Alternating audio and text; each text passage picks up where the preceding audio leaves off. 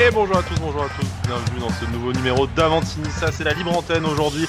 On vous accueille très nombreux pour faire un peu le, bilan de ce, de ce mercato.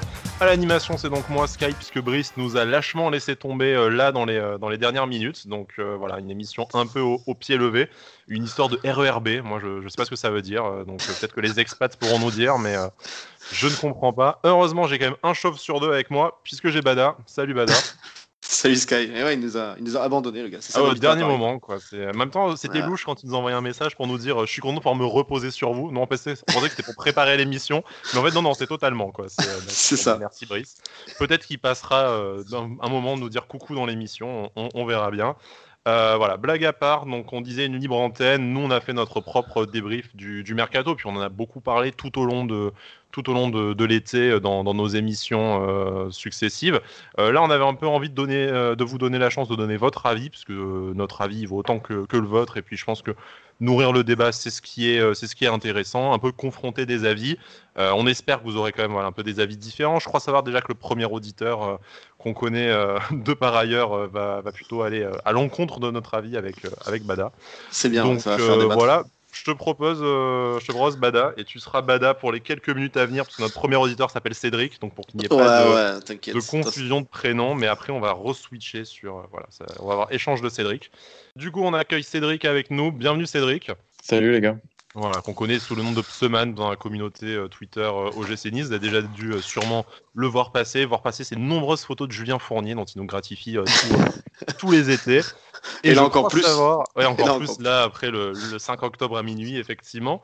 Je, crois savoir que tu viens un peu euh, défendre le, bilan du, mercato de l'OGC Nice. Alors non pas qu'on l'ait non pas qu'on l'ait défoncé, mais euh, on l'a peut-être pas reconnu à, sa juste valeur, selon toi. Euh, oui, non, pas forcément le défendre. Je voulais surtout en, parler avec vous. J'ai écouté l'épisode de, début de semaine et ce que vous avez dit, c'est plutôt, plutôt vrai. Mais j'ai toujours pas compris si pour vous le mercato simplement, c'était réussi ou pas? Euh, Pour moi, réussi. Euh, euh, comme je l'ai dit, moi, je pense que la dernière arrivée de, de Jeffrey Adelaide, elle a, sauvé beaucoup de choses. pourtant, c'est pas grand chose, c'est qu'un joueur au dernier moment, mais, mais, je pense que si on signait personne, il y, aurait eu 90% des supporters qui auraient dit que c'était pas un mercato réussi. Là, là, de par le joueur, de par sa qualité, tout ça, je pense quand même que c'est un, un, très bon mercato. On a fait un très bon mercato, même si il aurait peut-être fallu un joueur de plus, notamment un joueur d'expérience peut-être, un peu plus expérimenté que Jeffrey Adelaide. Mais au niveau euh, qualitatif, euh, euh, c'est un mercato de qualité quand même. Je pense qu'en fait, individuellement, tout le monde est content de toutes les recrues. Bon, il y a un peu l'inconnu autour de, de, Danny Luke, qui, est, encore très jeune, de Bambou, qu'on a trop peu vu avant, sa blessure, mais tu as quand même beaucoup de joueurs qui déjà portent satisfaction. On pense à Amin Gouiri, à Hassan Kamara, à Morgan Schneiderlin, pour petite dédicace à Brice, du coup, qui n'est pas encore arrivé. mais après, moi, je rejoins plutôt, euh, plutôt Bada dans le sens où on reste l'effectif le plus jeune de, de Ligue 1, euh, ce qui va peut-être pas nous porter préjudice au niveau national, mais au niveau européen, est-ce que ça va te permettre de franchir, euh, de franchir un cap? Et par cap, on ne parle pas de jouer la gagne en Europa League, mais ne serait-ce déjà que, que s'assurer de passer les poules et, d'aller peut-être voir un peu plus loin en fonction de la chance au tirage je suis, je suis moins convaincu. Et puis avec la, la, propension de nos joueurs à se blesser là sur le début de saison, est-ce qu'on a le, est-ce qu'on a le banc suffisant pour jouer trois compétitions Et est-ce que l'arrivée de Jeffrey Nadalid résout ces, euh, résout ces deux problèmes à, elle seule Je suis un peu moins convaincu.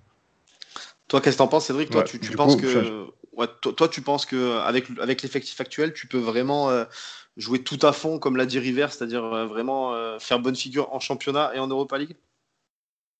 Ça va être compliqué, je pense. Euh, après, bon, on a l'avantage d'avoir les cinq changements cette année par rapport aux autres années, mais je pense que l'effectif peut être un peu court. C'est la, seule, euh, le seul défaut que je trouverais.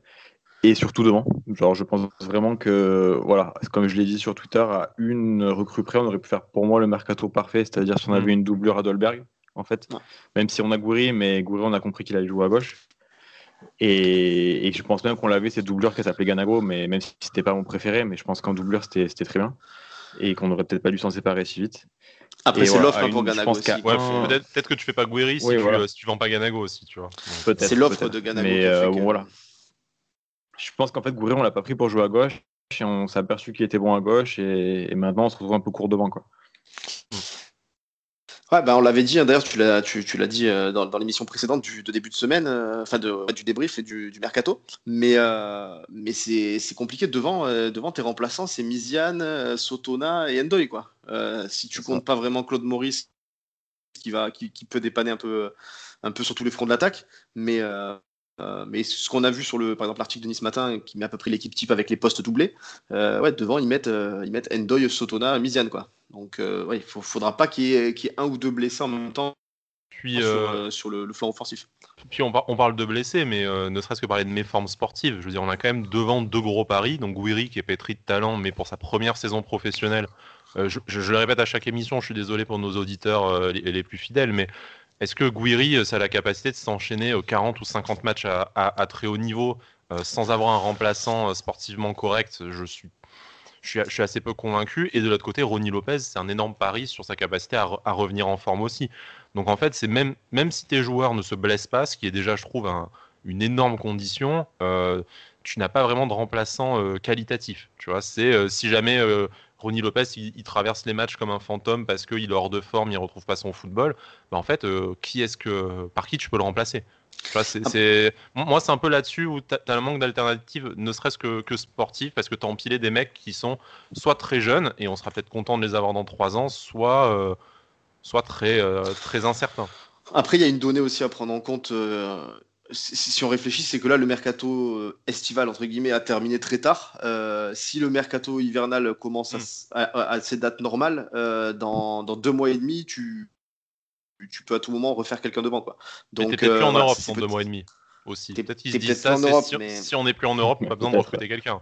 Ouais, ouais, C'est- possible aussi, mais peut-être que voilà, peut-être peut-être qu'ils se disent écoutez les gars, on teste comme ça devant, on va voir si Miziane euh, en deux mois et demi il, il fait un peu plus ses preuves, euh, Endoy est-ce qu'il s'affirme, Sotona est-ce que ça peut être une révélation, peut-être ça peut être tu vois, ça se passe dans leur tête peut-être et ils se disent dans deux mois et demi au pire on prendra un mec en prêt devant pour doubler un peu les postes, euh, je, je sais pas, je voilà, si, si vraiment le mercato hivernal euh, maintient ses dates normales du 1er janvier au 31 janvier, il n'y a, pas énormément de temps à attendre euh, vu que le mercato d'été s'est terminé hyper tard.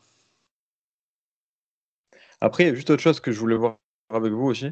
C'était, c'est pas forcément que vous qui l'avez dit, ça se lit un peu partout, mais par exemple, quand j'entends que euh, Ineos a pas assez dépensé parce que, on est plus ou moins à l'équilibre niveau achat-vente dans la balance, et enfin voilà, que du coup, pour euh, la puissance Ineos, on l'a pas vu, ça me dérange parce que, par exemple, est-ce que si on avait fait euh, Ronnie Lopez et euh, GF euh, Reina Adelaide euh, sec, c'est-à-dire sans option d'achat, et que du coup on avait une balance négative à plus ou moins 50 millions, est-ce que là tout le monde aurait dit waouh, Ineos c'est costaud, Ineos c'est puissant, on a fait un super mercato Je pense, pense que pas. oui.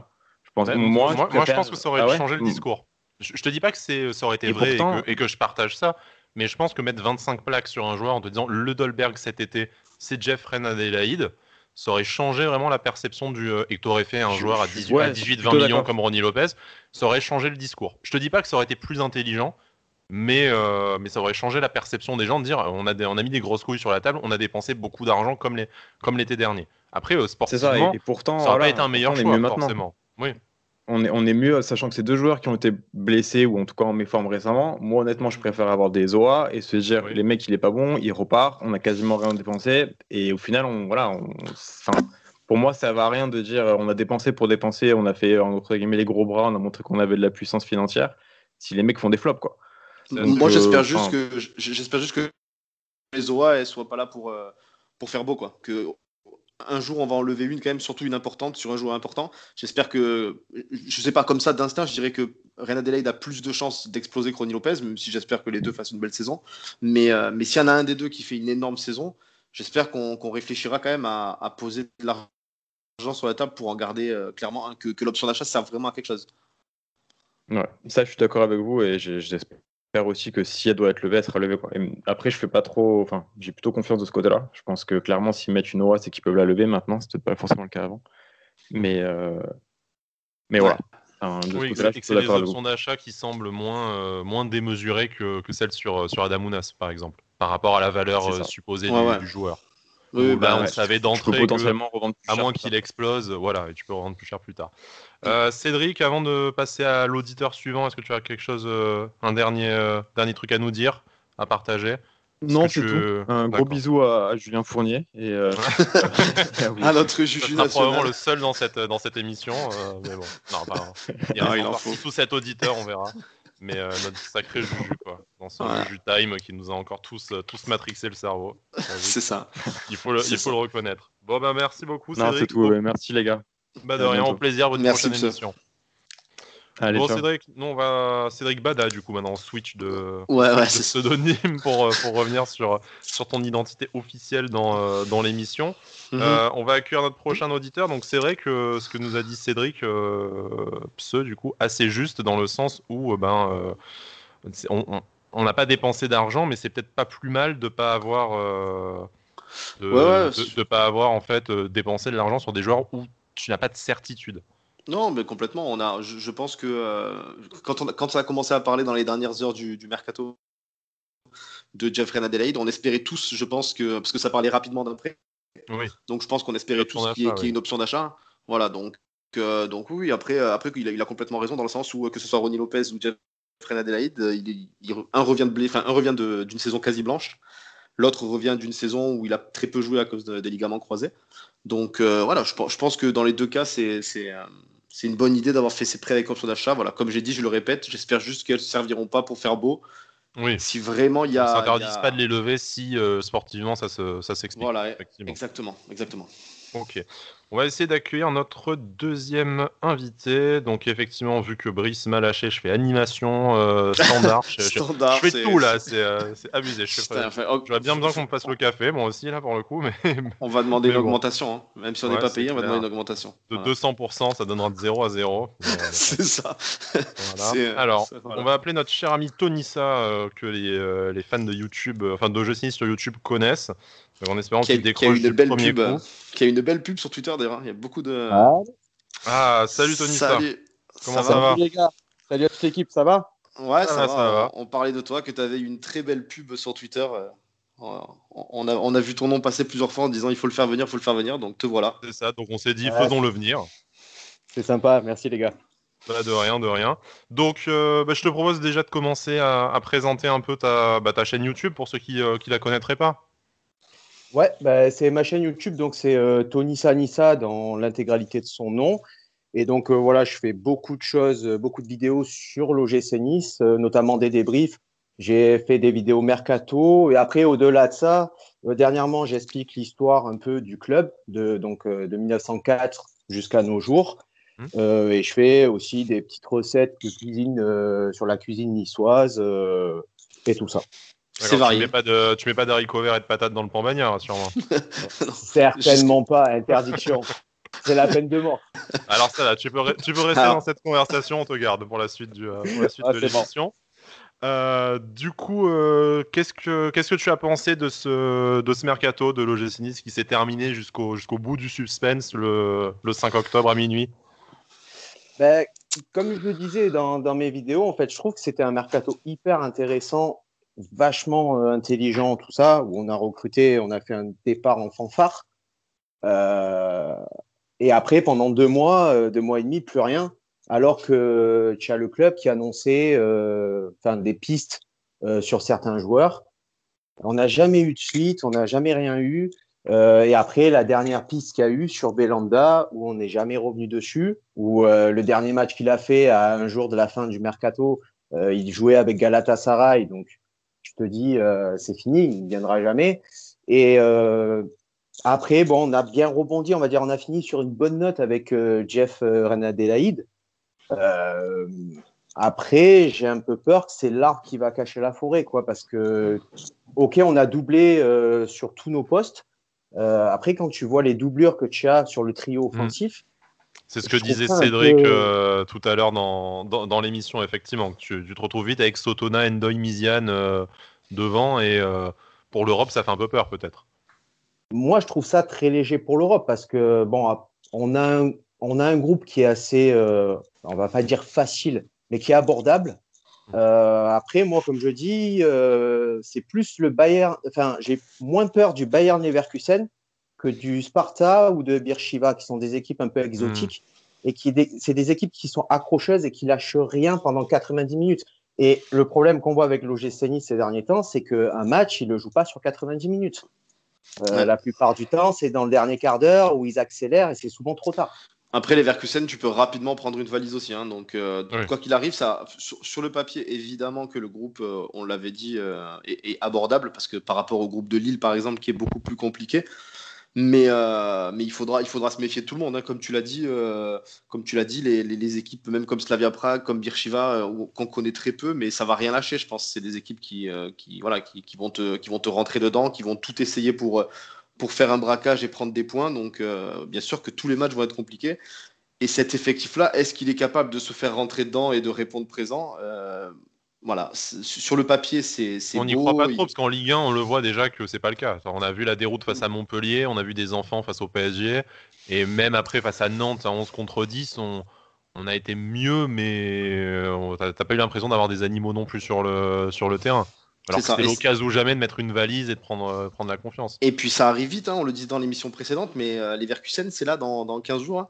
Donc, euh, je veux dire, t'as même pas le temps de te dire, bon, les gars, on va un peu se mettre en route et tout, machin. Donc, non, non, ça va arriver très, très vite, là. Euh, les échéances européennes, elles, sont là, quoi. Donc, il va falloir répondre présent immédiatement.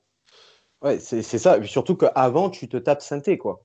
Hmm. ah ouais, euh... les Verkusen, Lille à la suite, là. et ouais, un calendrier de fou, quand même. Hmm. Ça, ça, fait euh, déjà contre Saint-Etienne, ça va, ça va être un, gros test, hein, parce que quand tu vois que contre Bordeaux, Nantes, des équipes qui sont normalement abordables et où on est au-dessus, tu as du mieux, mais tu tu tues pas le match et tu pas au-dessus.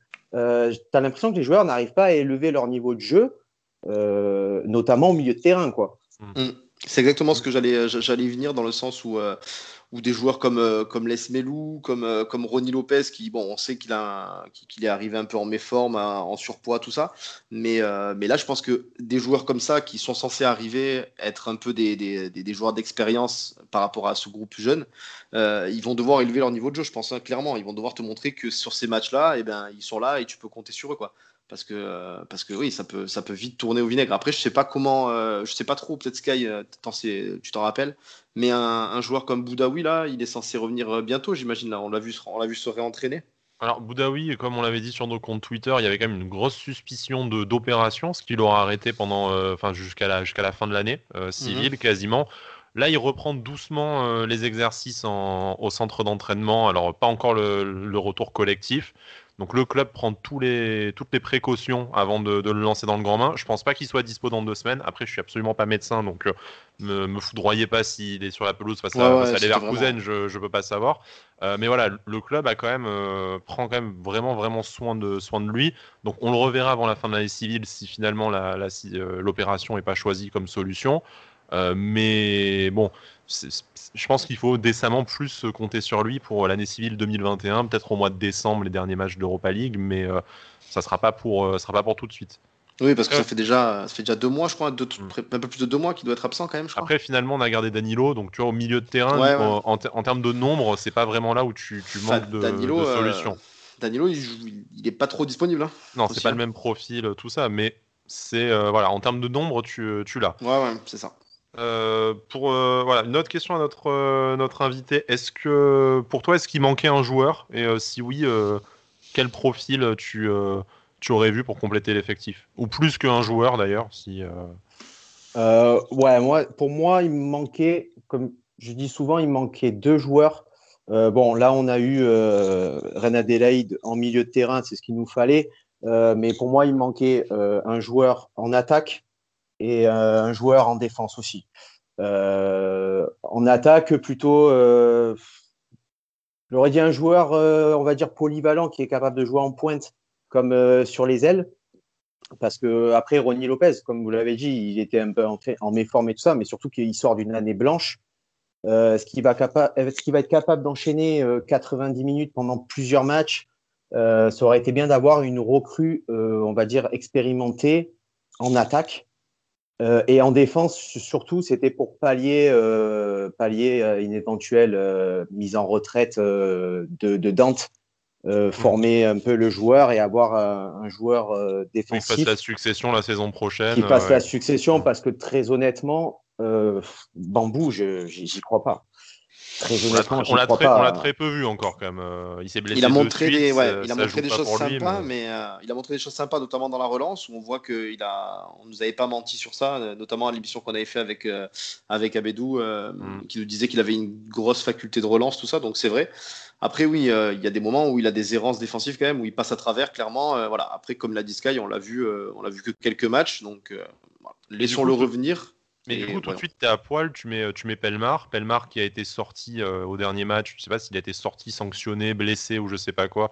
Et du coup, on a eu Danny Luke à la place. Mais enfin, c'est vrai que derrière, euh, derrière Dante, euh, c'est un, peu, c'est un peu vite le désert en, en défense centrale. C'est pour ça qu'on s'était tous excités sur la rumeur à Issa Mandi, qui malheureusement n'est pas, n'est- n'est pas, venu, euh, n'est pas venu là.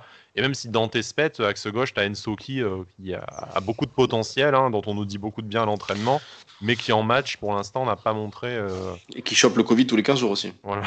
Ouais. accessoirement. Donc, euh, ouais. Ok, bon, dis, euh, dis-nous, c'est quoi les, c'est quoi les prochaines, euh, prochaines étapes, les prochaines actus de ta, ta chaîne YouTube?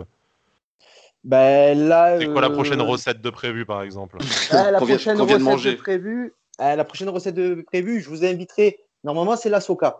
Ah, Bon, Voilà, là, là, on- Soka, on normalement, on, on peut pas trop se tromper sur la recette. Quoi. Ouais, Alors, tu n'en as qu'une. Tu en as qu'une euh, officielle. Euh, bon, par contre, c'est pas au four à bois, c'est au four électrique. Ouais. Ah, Après, bon. tu, tu fais avec Et ce bon, que tu as à la maison. hein, tu peux pas... Je fais avec les moyens du bord. euh, c'est compliqué. Ouais, Mais on, on vi- on viendra goûter volontiers. Écoute, hein. si t'as besoin de goûteurs Ah. dans tes émissions gastro, euh, nous, euh, nous on vient.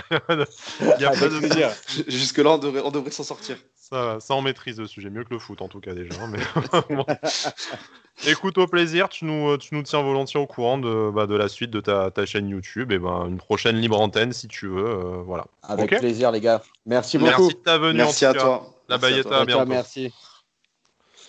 Bon, du coup, Cédric, maintenant t'as faim euh, Non? Moi, là, Ah ouais, je sais pas putain. toi, mais euh, maintenant j'ai la dalle. Quoi, donc, euh, ouais, une petite bière, une petite part de soca là, on, on serait pas mal, hein. On serait pas mal hein, quand même. hein. Voilà, on, on profite puisque tu parles de bière, beaucoup moins drôle, mais bon, si, si nos amis de la brasserie du comté de, de Saint-Martin Ouais. et nous écoutent, voilà, hein, c'est On leur apporte notre soutien, ouais, c'est ça. Comme à, soutien, comme à il tous les une, sinistrés. comme à tous les sinistrés, il y a une cagnotte, comptez sur nous, il y a une bière qui va être faite par, par les brasseurs des Alpes-Maritimes, comptez sur nous en collaboration, bon, les bénéfices qui leur seront, euh, leur seront reversés. Évidemment, tous les sinistrés, tu fais bien d'en parler, euh, on va aussi souligner la très très belle action de la, de la Brigade Sud euh, à, à Mm. Breil, je crois, aujourd'hui, si je dis pas C'est de, ça. si je dis pas de bêtises. On a Ouais. vu la photo avec leur, leur pull fait exprès. Du coup, c'était euh, c'est c'est une belle, une belle initiative de leur part. On se, voilà, c'est c'est Ouais. bien. Voilà, On pour pense à- on le pense monde, le monde ultra dans ce qu'il a de dans ce qu'il a de meilleur. euh, voilà, donc on espère que parmi les auditeurs, tout le monde tout le monde va bien, tout le monde va bien euh, parmi parmi vos proches. Et puis euh, puis voilà, on espère que ça sera rapidement euh, rapidement derrière nous. Je te propose de- d'essayer d'avoir une note un peu plus joyeuse. On est un peu en avance sur notre timing, donc je vais pas être le chat noir, mais euh, c'est incroyable. C'est beau quand même. C'est beau quand même. parce que- Il- Brice n'est pas là, donc forcément, euh, voilà, il personne pour nous parler de, de Sertich ou de. Donc forcément, ça. ça. va mieux. On va tenter Ou de Ensoki arrière gauche. de voilà. Ensoki, ouais, ouais. En plus, j'ai pu prononcer en, en toute sérénité le nom de Ensoki là euh, aujourd'hui, euh, sans me faire agresser par. euh, voilà, mais bon. Non, on va appeler notre auditeur suivant. Si jamais il est dans le, il est dans le coin, il est connecté. Donc maintenant, il faut qu'il décroche. Ça serait une bonne idée. On va appeler Sam. Alors, Ah, Sam, le Pikachu de, le le Pikachu de la communauté euh, niçoise. Ouais. C'est ça. Et Sam a rejoint la conversation. Salut Sam. Ah, allô, est-ce qu'on m'entend bien? On t'entend très bien. très très Voilà, bien. nickel. Telle une attaque euh, fatale foudre. Ça- Ah, ça. c'est- pardon, c'était nul. Comment allez-vous Voilà, ça commence. Bah, Bah. Jusqu'à cette blague, ça allait très bien. J'ai- j'ai- je vais couper mon micro discrètement. Ça non, mais mes enfants m'ont arraché l'ordi. euh, je me casse, les gars. Non, mais écoute, ça va, Sam. On est content de te recevoir. Ouais, Bon, Sam, euh, du coup, expat, hein, t'es t'es où, en ce- t'es où en ce moment? Moi, je sait que t'es un peu un globe trotteur. Je suis à Bordeaux. Non, non, là, je suis Non, t'es resté à Bordeaux. D'accord. Ok, bon, ça va à Bordeaux? Ça Tu va, es le- un peu froid, mais bon, ça va. Tu es le, Ça tu es le plus chanceux des Niçois parce que tu, as- tu vas avoir l'occasion de, de voir Atem Ben, Atem Ben Arfa cette saison quand même, Ah non? bah, quel plaisir. Quel plaisir, ouais. Ouais. Enfin, putain. enfin, le, le fantôme d'Atem Ben Arfa probablement. Mais, euh, Putain, je sais pas, je sais pas si j'espère que ce soit un fantôme ou. euh, Mais ou on n'est si- jamais à si l'abri j'ai- hein, avec Ou lui. si hein. j'espère qu'il roule sur la Ligue 1. et Moi, j'espère qu'il le- va rouler sur la Ligue 1 sauf Nice. Et puis euh, voilà, tu vois. Voilà, ouais, c'est ça. On va lui souhaiter, on va lui souhaiter que ça, c'est clair. On lui souhaite pas les croiser, mais euh, pas non plus de mettre un octuplé euh, contre nous. quoi. Ah, c'est. Ça a été tellement une histoire d'amour à thème que c'est compliqué de lui souhaiter du mal quand même. C'est clair. Euh, Sam, du coup, merci de, merci de ta participation à l'émission. Euh, je, je vais t'orienter naturellement sur le mercato parce que c'est un peu la thématique de l'émission, mais on n'a pas non plus de plan euh, spécialement fixe. Donc, qu'est-ce que, qu'est-ce qui t'amène, euh, qu'est-ce qui t'amène chez nous aujourd'hui? Bah non, moi c'était un petit peu voilà pour discuter, enfin faire le bilan euh, globalement du mercato, un peu sur, euh, enfin autant au niveau des départs, on est tous d'accord pour dire que bon, c'est- c'était globalement très convaincant et que les joueurs qui devaient partir sont quasiment tous partis et, et À part un. c'est ça. Alors, attends, alors justement, j'en profite. Le mercato n'est pas terminé partout. Il reste encore la MLS, la Russie, le Qatar et un autre pays, la Suisse, ce qui me semblait pas si improbable pour Racine Colli. Est-ce qu'ils euh, connaissent Racine Colli là-bas aussi? Je suis pas bah, sûr. Lausanne va Et peut-être pas, a rapidement chance connaître euh, Racine putain. Colli, tu vois. C'est toujours possible. On va y Vous avez, envoyer pas une. voulu, vous avez pas voulu nous vendre Zekiri? Allez, tac, vous prenez Racine Colli, c'est 3 millions. c'est parti. Putain. Par contre, effect- effectivement, au niveau des départs, euh, on a, enfin, effectivement, il y a, au niveau des départs, peut-être plus de, peut-être un petit peu plus de, on va pas dire déception parce que le mot serait peut-être un peu fort, mais peut-être euh, un petit peu plus, euh, un petit peu plus de doute. Moi, notamment, il y a un poste sur lequel on avait beaucoup parlé pendant la préparation et qu'on a finalement très peu abordé, c'est le poste de gardien. Parce qu'autant on est tous d'accord pour garder Walter Benitez en numéro 1, ça y a pas de souci au coin. Autant il y avait beaucoup de personnes qui ont mis des, des doutes quant, à, quant au rôle de Cardinal en numéro 2 de se dire est-ce qu'on peut le garder en numéro 2 Est-ce qu'on va pas. Est-ce qu'on. Est-ce... Qu'est-ce qu'on en fait finalement? On avait parlé à un moment, il y avait plusieurs euh, des, des noms de gardiens qui étaient un petit peu Mm. sortis ou quoi. Finalement, on va commencer, euh, on va attaquer euh, donc euh, la saison avec euh, cette, euh, cette densité de match avec, euh, avec Cardinal en numéro 2. Est-ce que vous, finalement, après, après avoir vu l'avoir vu jouer quelques matchs de préparation, quoi, est-ce que vous pensez que ah, ça, ça, ça, ça, ça devrait le faire pour dépanner, ce sera suffisant quoi? Ou vous pensez que non, c'était, on aurait dû, on aurait dû recruter un, un gardien pour prendre, pour passer devant Cardinal et prendre le poste de numéro 2 Euh, moi, Cardinal, euh, bon, après, j'apprécie le, le, le, jou- le personnage, tout ça, il n'y a aucun souci là-dessus. Ah, ça, en a- ça, on est tous d'accord, je pense. On, Ouais, on ouais, aime beaucoup euh, le garçon, mais c'est. C'est plus, euh, plus de se dire effectivement parce qu'on discutait un petit peu aussi à l'époque, euh, enfin vraiment sur dans le courant juillet on, on parlait, on disait est-ce que si demain Benitez se pète deux mois et qu'on doit aligner euh, Cardinal contre Prague et Leverkusen, est-ce Ouais, que voilà, va pas- ça va pas être compliqué quoi? C'est ça, si, si, si tu perds, euh, si tu perds Benitez, espérons que non, parce qu'il a quand même, euh, il a l'air quand même assez solide euh, au niveau des blessures, tout ça, donc euh, on va toucher du bois que ça dure. Mais, mais si tu perds Benitez quelques mois, et notamment sur des, sur des grosses échéances, euh, enfin, après, on, on juge pas Cardinal avant de l'avoir vu, tu vois, on le connaît, on sait qu'il est capable de, de, faire de très beaux arrêts, comme il est capable de passer à travers. Donc euh, ça me rassurerait, ça me rassurerait pas vraiment. Après, je, voilà, je pense qu'il n'a pas été gardé euh, uniquement euh, pour des raisons sportives, Cardinal. Ah non, sûr. Donc, euh, donc voilà. Est-ce que c'est une bonne chose? Ça, on le jugera si euh, quand il aura euh, quand il aura l'occasion de montrer euh, de montrer cette saison de quoi il est capable. Donc voilà. Sur la prépa, on l'a pas vu faire d'énormes euh, d'énormes cagades. Euh, donc euh, donc à voir. Mais oui, après, Ouais. si, toi- si Benitez toi, t'es- tient toute la saison, euh, je, ça me rassure- je préférerais quand même. Tu as, tu as- tu as un mot à dire là-dessus Toi, tu aurais plutôt recruté quelqu'un d'autre ou tu penses que ou tu serais reparti avec euh, Cardinal en Cardinal en 2 M- Moi, je pense qu'avec un, avec un deuxième gardien, après, on, on demandera à Sky ce qu'il en pense, mais, euh, mais moi, je pense qu'avec un deuxième gardien, euh, vo- voire, même, euh, voire même très jeune, tu vois, avec un peu de fougue, un peu qui t'apporte un peu cette concurrence et qui, pourquoi pas, pourquoi pas venir concurrencer Benitez dans les années, parce que Benitez, peut-être qu'un jour il partira. que, ne serait-ce que préparer sa succession d'ailleurs. hein. Voilà, exactement. Tu, tu, tu peux penser que Benitez, dans d'ici peut-être 2-3 ans, voire même peut-être l'année prochaine ou quoi, s'il fait une top saison, qu'on fait une top saison et qu'il a des belles offres, ça va peut-être y réfléchir. Donc euh, voilà, je suis pas sûr que Cardinal, derrière, euh, il, va pousser Benitez à la concurrence. Donc euh, je pense qu'il aurait peut-être fallu réfléchir à ça, à l'après Benitez, et prendre un jeune gardien qui aurait pu apporter quand même cette fougue et cette concurrence à Benitez. Je pense que le, je pense que le club s'est posé la question différemment et normal parce que bon, nous on est vraiment dans la, on va dire dans la passion et à notre petit niveau dans l'analyse extérieure et, purement sportive. Je pense que le club s'est dit, allez chercher un deuxième gardien gratuitement. euh, Il y a peut-être pas non plus 15 000, euh, 15 000 opportunités. Qui va vouloir venir deuxième gardien à Nice aujourd'hui Euh, et euh, et du coup, est-ce que ça vaut le coup de mettre de l'argent sur un mec pour euh, remplacer euh, enfin un mec pour remplacer Cardinal? Alors qu'il y avait d'immenses autres priorités dans le jeu. Et euh, la preuve, euh, tu vois, avec, euh, avec Cédric, on, on- on est encore en train de dire aujourd'hui qu'il a peut-être même manqué des joueurs dans le, dans le cœur du jeu. Donc effectivement, si tu, si tu tombes que c'est que c'est face à Bircheva pour le match de la qualif que tu as Cardinal et qui se trouve, bah, tu, tu, vas, tu vas dire bah oui, il nous fallait un deuxième gardien, sans certitude que ton deuxième gardien aurait été meilleur hein, d'ailleurs. mais après, je pense que Cardi, il doit, enfin, je sais pas s'il peut, mais il doit faire le taf. Si euh, Benitez prend un rouge et que du coup le match d'après euh, tu affrontes euh, ouais, Dijon, Angers ou, ou, je sais pas quoi que tu fais appel à lui, il doit pouvoir ne pas te coûter le match, à défaut de te le faire gagner. Moi, je pense qu'il a quand même le niveau Ligue 1. Je le disais, je, souhaitais un départ, mais il peut jouer. pour moi, il y avait le niveau pour jouer un, un promu de Ligue 1. Donc, si tu tombes face à, une équipe du deuxième partie de classement, tu, ça, doit, ça doit pouvoir suffire. Mais après, après, comme Cédric si ça te tue tes ambitions européennes, tu vois, si, si en 16e de finale, tu tires, euh, je sais pas, l'Ajax qui est reversé de son groupe euh, d'Europa League et que en fait tu rates la qualif parce que tu as un gardien aux fraises, bah, ouais, bien sûr, tu vas avoir les boules de ne pas, avoir pris, euh, pas avoir pris un top deuxième gardien.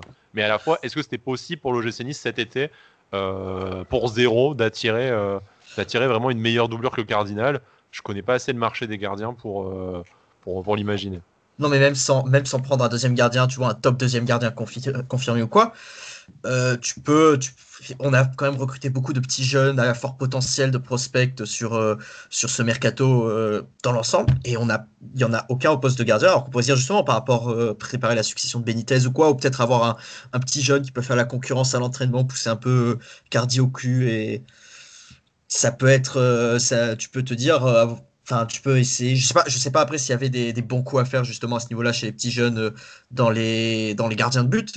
Mais, je pense que le euh, club a tenté, hein, parce qu'on a, on avait eu des échos comme quand on avait tenté euh, Ilan Mélier avant que, avant que, Lille, que Leeds pardon, lève l'option d'achat. Donc toi, c'était un peu ce profil de jeune gardien en, devenir. Bon, déjà trop fort, je pense, pour, et surtout pas pour être doublure, de, enfin volontaire pour être doublure de Benitez.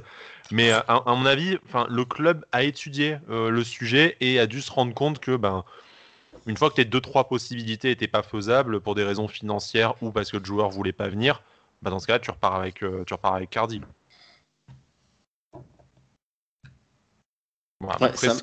oui, oui. Ce qui, est assez étonnant, euh, c'est qu'au final, tu as, poussé plutôt Clemencia l'année dernière pour au final refaire passer Cardi devant dans la, dans la hiérarchie. C'est un, ça, ça, un ça, peu cette gestion hasardeuse du gardien qui, qui, pose plus de problèmes que Cardinal en lui-même. Ouais, ça, on est d'accord. On, ragera peut-être contre, contre lui s'il nous coûte la qualif en huitième de finale d'Europa League. Mais après, après il est capable. Hein. On, sait que Cardinal est capable. Hein. On l'a vu euh, sur ses. Il, a fait on a sorti l'Ajax avec Cardinal dans les cages. Hein. voilà, il, est, il est, capable de, de, de ça. Donc euh, voilà, espérons que quand on, quand, comme l'a dit Sky, quand on aura besoin de, de lui, ben, il répondra présent et euh, à défaut de nous faire gagner un match, il ne nous, le coûtera pas déjà. Mais voilà, moi je pense que quand même il faut, il faut se rappeler Cardinal de quoi, de quoi il est capable et, euh, espérer que voilà, espérer que quand, quand il sera sur le terrain, ben, il fasse le taf. Ouais bah écoutez, on espère. Hein. c'était c'était déjà pour avoir euh, Enfin, votre avis à vous sur cette partie, sur ce point-là, parce, qu'on avait, on l'avait soulevé, on l'avait soulevé à l'époque de se dire ça peut être peut-être une question qui se pose, et finalement, euh, on a, on a, on a rien entendu pendant trois mois, euh, septembre, euh, août, septembre et, même, et juillet, on a, on a effectivement pas eu, pas eu d'arrivée, pas eu de, pas eu de nouveauté à ce niveau-là, hormis la prolongation de Benitez. Mais c'est quand même la meilleure nouvelle de l'été. On, aurait, on aurait été emmerdé pour trouver un gardien titulaire cet été, je pense quand même. Je pense aussi. Euh, Surtout que je pense qu'on a quand même essayé, comme tu l'as dit tout à l'heure, je pense qu'on a quand même essayé et que vu la difficulté du marché et tout, je pense qu'on s'est dit, bah voilà, autant garder Cardinal en fait, avec son petit salaire. De mettre 3 millions sur un mec pas meilleur euh, et qui voudra plus cher en salaire, effectivement. Exactement. Mm. Bon, Sam, sinon, euh, pour, un, pour un mot de la fin, le, le, mercato satisfait? Bah, ça dépend parce qu'effectivement, enfin, si tu prends le mercato par rapport au, enfin, si tu prends par rapport à tes attentes que tu as au 1er juin, tu attends peut-être effectivement à une, peut-être une recrue phare, un peu un, gros nom pour euh, ouais, des, euh, et euh, peut-être un peu plus de un peu plus de, doublure notamment devant parce que c'est vrai que quand tu regardes l'équipe B devant elle est elle fait pas vraiment plaisir à voir quoi. Autant autant je trouve que derrière et au milieu tu as quand même des joueurs un peu confirmés à, aligner en Ligue 1 après un match d'Europa League autant devant c'est plus compliqué. Mais sinon voilà on a eu on a eu des on a comme on l'a dit niveau départ ça a été très bien géré Niveau arrivé, on a quand même eu des, on a quand même eu des beaux noms, des Schneiderlin, des Gouiri pour citer que, et un Camara surtout pour, pour régler en face problème de, de latéral gauche. Donc sur le papier, oui, euh, c'est satisfait. Après, tu, es un peu déçu. Il manque, il manque ce petit coup de folie en plus pour, euh, pour faire passer ça dans un mercato vraiment, vraiment complet. Et On va, vraiment. te, on- on va te poser la question comme nous l'a posé Pseman, qui était notre premier invité. Euh, Est-ce que si on avait euh, acheté euh, Sec, euh, Ronnie Lopez ou, de, ou Jeffrey Adelaide, voire les deux, mais bon, admettons au moins un des deux, est-ce que notre discours aurait pas été différent? En disant, on Ah. aurait eu notre tête d'affiche de l'été à 20, à 20, à 20 millions. Est-ce que ça aurait On pas aurait été, fait notre Dolberg, euh, quoi. Voilà. Ronnie, Lopez, Ronnie Lopez, je sais pas, parce qu'il restait vraiment en difficulté ou quoi, et ça faisait. C'est pour moi, je sais pas si on aurait. Je pense qu'on aurait peut-être senti un peu, on serait peut-être dit euh, Ronnie Lopez à 20 millions, je suis pas trop sûr, euh, c'est vraiment compliqué.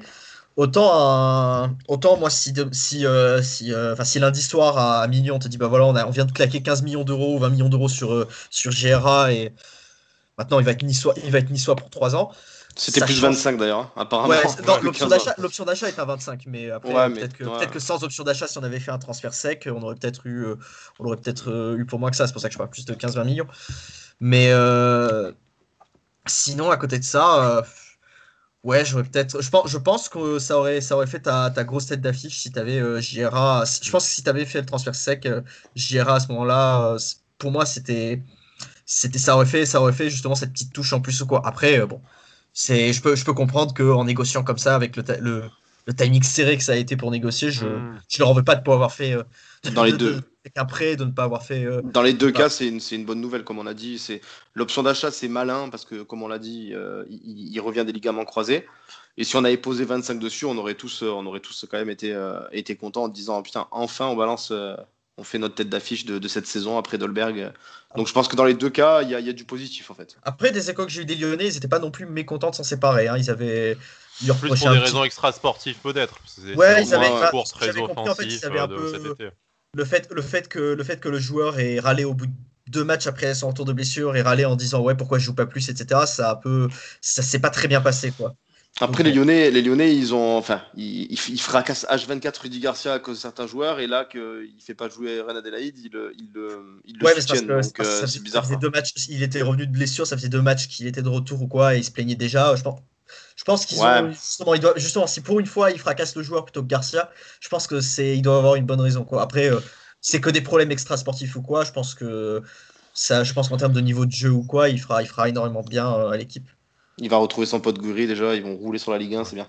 Ah bah ouais, a deux buts chacun contre l'OL et puis, euh, et puis voilà. Et puis ça, voilà. ça fera des mêmes, ça fera des mêmes après le match. Voilà. Ah oui, c'est vrai que euh, Sam est notre spécialiste même du hashtag OGC Nice, on avait, on avait, on avait oublié. Bon, Sam, merci d'être euh, d'être venu, Merci à vous partager ton avis sur le mercato. Tu reviens euh, quand tu veux dans la libre antenne. Je vous avoue Ah bah, qu'on est- quand vous voulez de moi, hein, écoutez. on hein. a bah, on va faire tourner parce qu'on a eu beaucoup plus de candidatures que Ouais. prévu. On s'ex- on On- s'excuse on d'ailleurs. s'attendait pas. hein. On, Ouais. on l'avait pas dit, on s'excuse encore de pas pouvoir faire passer tout le monde. On sait que le mercato c'est un sujet en plus où, où les gens ont vraiment très envie de se de s'exprimer, mais bon, promis, on va essayer d'en mettre en place Ah, plus souvent chaque- pour faire tourner chaque, tout le euh, monde. Si à chaque trêve international il y a une libre antenne, euh, ça devrait, on devrait pouvoir, ça devrait pouvoir vite Oui, faire voilà. Ça- On s'attendait pas à autant, de, autant résultats, autant de demandes, donc ça, ça nous fait évidemment plaisir, mais oui, c'était compliqué de faire Et passer puis tout le monde. euh, voilà. Et puis bonne saison dans la dans la nouvelle ville de, de Hatem Ben Arfa. Voilà. Ah bah ouais, Voilà, avec plaisir, Ben hein. Arfa City. Et puis tu, tu nous feras Ben de- ton City. reportage là-bas pour nous dire comment ça se Je passe. tiendrai au courant. Je Et comment tes potes de- bordelais le, vivent. Voilà. Merci Sam. Merci à vous, passez une bonne, une bonne fin d'après-midi. À bientôt. Ciao. Donc ouais, comme euh, c'est comme disait ça, mais c'est pas le premier à nous donner euh, cet avis-là. Euh, il a peut-être manqué un petit coup de folie, mais ça relève peut-être plus du folklore du mercato en fait, vraiment que d'une décision euh, sportive raisonnée, comme comme nous l'a- le disait Cédric en, en début de en début d'émission. Ouais, après, est-ce que, avec ce qu'on a appris aujourd'hui concernant, peut-être un auditeur va nous en parler d'ailleurs, concernant Media Pro, tu sais, cette histoire-là de, de- comme quoi apparemment ils n'ont pas, ils ont pas énormément de garanties au niveau de, de leurs fonds. Est-ce que, euh, est-ce que les clubs n'ont pas été au courant euh, il y a quelques semaines déjà de ça et du coup ont tiré le frein à main? Ça, ça pourrait être une. Alors, euh, ça a notamment été souligné par l'excellent Ebim56 sur le hashtag OGC Nice, qui, euh, qui snob, hein, parce que lui n'a pas candidaté, contrairement à tous les autres gens. Donc, Ouais, On s'en rappellera d'ailleurs. Ouais, ouais, ouais, maintenant que monsieur est, est un gros compte, du coup, il ne, il ne nous parle plus. Nous, la petite émission euh, artisanale sur le GC Nice. Non, voilà, voilà. Artisanal. Blague- ah, bah, ça, c'est de l'artisanat, s'il te plaît. alors, déjà. Ah ouais, là on est. Pour une fois, déjà, j'ai un short et je suis pas en calbut, donc franchement. Déjà, alors là, plus artisanal. l'hiver arrive. Ah oui, non, attends, tu peux pas, tu peux pas faire plus que ça. Euh, non, voilà, blague à part, qui nous a dit oui, est-ce que le, le duo avait, euh, avait anticipé ça? Donc, fort possible, parce qu'en plus, ce n'est pas trop une surprise que Mediapro euh, se retrouve dans cette situation. Ceux qui regardent les vidéos de Romain Molina sur YouTube euh, le savent déjà depuis, euh, depuis plusieurs mois. Euh, mais par contre, euh, ce que j'ai pas eu le temps de, de, lui répondre parce que, parce que j'ai un travail, euh, quand ça arrive, accessoirement, accessoirement c'était que je pense qu'on aurait pu l'entendre si on nous l'avait dit. Tu vois, moi, le problème que j'ai, et après, on va poser la question à un Romain qui, qui nous attend, qui nous attend au standard, c'est que moi, je veux bien on a, on a, émis l'hypothèse du fameux rendez-vous mystérieux avec le fair play financier aussi à l'UFA de, de, Julien Fournier. Mais si on te le dit, plutôt que d'avoir le discours de River qui dit oui, vous savez, les supporters, ils veulent des gros joueurs, des gros achats et tout. C'est moi, je, je, me répète, hein, encore une fois, je suis désolé, mais je peux tout entendre. Arrêtez de me dire vous êtes des gros bourrins, vous y comprenez rien. Dites-nous juste, ben, cet été, on n'a pas pu faire euh, investir autant que, que, prévu parce que euh, le fair play financier ou parce qu'on a une petite crainte sur, euh, sur Mediapro ou même parce que le Covid, quitte à ce que le Covid est bon dos, tu vois. Mais, mais dites-nous ça, tu vois, et dire bah, bah finalement, on a fait des prêts pour parce que on, on, espère que à l'avenir ça sera ça sera davantage possible. Mais voilà, ça revient juste on, veut juste du sang quoi. Enfin c'est pas ça. Ça, revient à ce qu'on disait dans la dernière émission où on demandait un peu plus de transparence peut-être de la part de, de, de River, de Fournier ou de même d'Ineos. Je veux dire, comme tu l'as dit très bien, on n'est pas, je on n'est pas des bourrins, on n'est pas des mecs qui comprennent rien quand même, je pense, un minimum. Euh, donc, euh, expliquez-nous clairement, voilà, écoutez, cette année, on n'a pas voulu, on n'a pas pu faire plus, on n'a pas voulu faire plus à cause de ça, ça ou ça.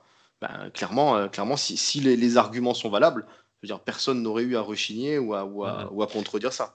Et je pense, et après on va appeler, on va appeler Romain, je pense que sans parler de savoir si on, y connaît quelque chose ou pas, euh, ne, soyons pas trop, trop prétentieux sur nos connaissances de, de novices à, à l'extérieur, c'est pas tellement le sujet. C'est juste que je pense que ça calmerait bien euh, ça calmerait bien l'ambiance autour du club. Tu vois, c'est déjà, mm. il y a le Covid, il y a le huis clos, il y a Vieira, il y a ce mercato où, qui s'est rien passé pendant deux mois quand même, hein, comme l'a rappelé, rappelé Sam. Tu vois, on nous aurait juste dit, ça se passe comme ça, et puis euh, tant pis, euh, c'est dommage. Ça, ça désamorcerait peut-être un peu le fantasme autour de non mais en fait Ineos c'est comme les Chinois enfin tous les trucs que tu peux lire sur les réseaux sociaux aujourd'hui tu vois on aurait eu quelque chose de, de clair après tu aurais cru tu aurais pas cru tu aurais adhéré ou pas mais je pense que sur la globalité il y aurait des supporters, il y aurait eu quelque chose et ça aurait bien, euh, bien déplombé l'atmosphère. Mais bon. Et puis le pire, c'est que voilà, le pire, c'est que même les sorties médiatiques de River, euh, du, les quelques sorties à RMC ou n'importe où à France Bleu ou quoi, euh, c'était toujours le même discours, la même langue de bois. On a un nouveau projet, c'est un projet sur trois ans, oui. Voilà, c'est ça, c'est ça. On, le sait, mais on l'a déjà entendu. Change. Voilà, change le mot projet, peut-être que ça passera mieux. Mais bon, c'est ça, ouais. Trouve un synonyme. C'est ça. On a, on a une vision sur trois ans. Putain, voilà, maintenant je vais dire euh, vision, 2000, euh, vision 2023. Allez, on va appeler Romain, parce que je pense que les gens en ont, marre d'attendre notre connerie, ils veulent entendre celle des autres un peu. Voilà, c'est ça. Alors, on va appeler Romain. Si Romain pouvait rejoindre l'appel, ce serait sympa. On a un poil en retard en plus, parce que bon, ça pouvait pas durer longtemps. Salut Romain, comment ça va? Ça va, ça va. Tu vas bien? ça va? Oui, très bien, très bien. Qu'est-ce que je voulais te, qu'est-ce qu'on voulait te dire? Oui, du coup, on est en train de, de se poser la question avec, euh, avec Cédric. Est-ce que, est-ce que déjà toi le mercato te convient? Et est-ce que tu as, euh, est-ce que ça remet en cause le, projet Ineos pour toi? Est-ce que, est-ce que tu as été satisfait? Enfin, qu'est-ce que tu as pensé du mercato et, et, par extension de la, un peu de la communication qu'il y a eu, euh, qu'il y a eu autour de celui-ci? Alors personnellement, je suis assez satisfait du mercato parce que euh, voilà, on a on l'a assez bien réussi dans le sens des départs, euh, comme vous l'avez déjà dit dans, votre précédente émission, au niveau des arrivées aussi parce que en plus de prendre euh, des joueurs qui footballistiquement sont quand même très bons, voilà pour la plupart, on a pris des gars voilà qui sont humainement, ça d'être ça a l'air vraiment d'être des super gars. Et euh, après, j'ai un petit regret, c'est que voilà, on n'est pas, on est, on n'a pas pris encore ce, ce genre d'expérience qui, qui, nous manque en fait, euh, voilà, pour encadrer cette, cette jeunesse. Je fais confiance aux cadres, voilà, qui sont déjà là. Mais après, euh, voilà, je, me dis c'est dommage qu'on n'ait pas, qu'on pas réussi à faire en plus d'Adélaïde un, un genre d'expérience comme Belanda par exemple. Ok, donc plutôt devant pour toi. Il manquait un joueur. Ce qui est, ce qui est relativement l'unanimité jusque-là hein, parmi les supporters qu'on a interrogés. C'est plutôt un joueur devant qui manquait. C'est ça. Euh, et, et, comme on en a parlé et qu'on a posé aussi la question aux précédents euh, auditeurs, euh, que ce soit Jeffrey Nadelaide ou, ou, un autre, est-ce que, est que tu trouves qu'il a vraiment manqué qu'on pose par exemple 20 millions sur un joueur clairement, qu'on fasse une tête d'affiche à la Dolberg, ou tu penses que c'est bien ce qu'on a fait avec des, avec des montants un peu légers, c'est-à-dire que la plus grosse arrivée c'est Bambou 8 millions, ou tu penses qu'il aurait fallu... Pour les, autres joueurs. Voilà, est-ce qu'il est aurait fallu pour toi faire une une arrivée du, calibre de Dolberg? Alors personnellement, je m'attendais à ce que voilà, Ineos balance 20 millions sur un, par exemple sur un joueur de la trempe de Dolberg. mais pour le coup, je trouve qu'avec les sommes, enfin sur le fait qu'on n'ait pas beaucoup investi, je trouve qu'on s'en est vraiment pas mal sorti. Mais oui, euh, ça aurait été sympa une tête d'affiche euh, à la Dolberg, comme tu dis, euh, à 20 ou 25 millions d'euros. Ouais, même Ren Adelaide, par exemple, à ce prix-là, ça aurait été. on, l'a dit, est-ce que. Eh, ce man nous l'a dit, par exemple, notre premier invité, qui nous disait est-ce que, est-ce que si on avait fait Jeff Ren Adelaide en transfert sec, est-ce que la, vision du mercato aurait été différente? Est-ce qu'on aurait été plus content ou, ou pas? Donc, voilà, ça, ça, rejoint, ça rejoint plus ou moins ce qu'on ce qu'on disait. Ouais. Après, à l'inverse, l'arrivée en dernière minute de Jeffrey Nadalid, elle, fausse aussi quand même bien la. Enfin, elle fausse, non, parce que euh, c'est un joueur de plus, c'est pas n'importe quel joueur. Mais euh, le, scénario et le storytelling de l'arrivée à minuit, tout ça, te altère un peu ton jugement de te dire tu restes sur euh, un peu le folklore du mercato, la dernière arrivée, la dernière soirée à suivre sur Twitter en live et tout. Un top joueur qui devait nous, rejoindre déjà la saison dernière qui arrive à Nice et qui comble le poste qui te manque et que tu as constaté depuis six journées qui te manquait. Donc forcément, tu es ultra satisfait d'un coup, mais euh, tu sors de deux mois de, de vache maigre où il n'y avait aucune arrivée. Et comme on le dit tous spontanément, il te manquait au moins un joueur devant, parce que derrière les doublures euh, au poste devant, c'est quand même très très jeune, voire ça n'a aucune expérience euh, en Ligue 1 ou, ou, très peu. Et on a même parlé de derrière aussi, du poste de gardien éventuellement. Enfin, euh, on n'a pas l'impression, et, je sais pas ce que c'est l'avis de de Romain, mais on n'a pas l'impression non plus qu'on est super serein pour une saison où on se lance, euh, on se lance dans la Coupe d'Europe aussi également. Ouais, c'est vrai que personnellement pour, euh, pour la Ligue Europa, je m'inquiète un peu plus parce que ça va être des ça va être des gros matchs avec des gros matchs pardon avec de l'intensité. Euh, c'est sûr que c'est pas la même euh, qu'en Ligue 1 parce que voilà, la Ligue 1, on va pas revenir euh, sur le débat parce que voilà, la, Ligue 1 c'est quand même un championnat très très faible. Donc je pense que voilà, le groupe actuellement il peut faire voilà des, bonnes choses en, Ligue 1, mais par contre je pense qu'avec la avec la Coupe d'Europe, ça risque d'être quand même compliqué. Qu'est-ce que tu penses du tirage de la Coupe d'Europe? Je le trouve intéressant. Je le trouve intéressant. c'est sûr qu'on aurait pu tomber sur sur pire. Mais je trouve que ce sont des adversaires euh, euh, voilà, qui, de notre calibre. Hein. je parle de, du Slavia Prague. Et puis, ça va être intéressant de, voilà, de, de voir aussi l'Apoel Bircheva parce que, voilà, comme vous, je pense, euh, j'ai jamais entendu parler de ce club et ça va être, ça va être intéressant. Et puis, le suis pas trop le championnat israélien, j'avoue. Donc pour toi, pour toi Romain, obligatoire de sortir des poules? Oui, oui, je pense sincèrement qu'on est capable, mais simplement, euh, il va falloir être, euh, être sérieux euh, sur l'Europa League et pas, comment dire, la, la, mettre de côté, cette compétition. On n'a pas parlé beaucoup d'objectifs dans, ce, dans, cette, dans cette émission. On est vraiment resté sur le mercato. Cédric, puis, puis Romain, après. Est-ce que, enfin, c'est quoi l'objectif du coup là aujourd'hui avec On sait que River a encore insisté, a mis un peu une pression insidieuse sur Patrick Vieira en disant et Nice Matin euh, s'en est fait l'écho en disant bah maintenant il y a vraiment tout pour travailler, donc euh, il n'y a plus trop d'excuses. Est-ce que sortir, ne pas sortir des poules, par exemple, ce serait éliminatoire pour une prolongation de, de Patrick Vieira? Est-ce euh, on doit être capable de finir cinquième et en 16e de finale de d'Europa League, ce qui serait mieux que la deuxième saison de, Lucien Favre et, mieux que la première aussi, avec un meilleur parcours en Europe? Qu'est-ce que que vous voyez comme ambition à l'OG6 Quel doit être le contrat qui doit être rempli cette saison?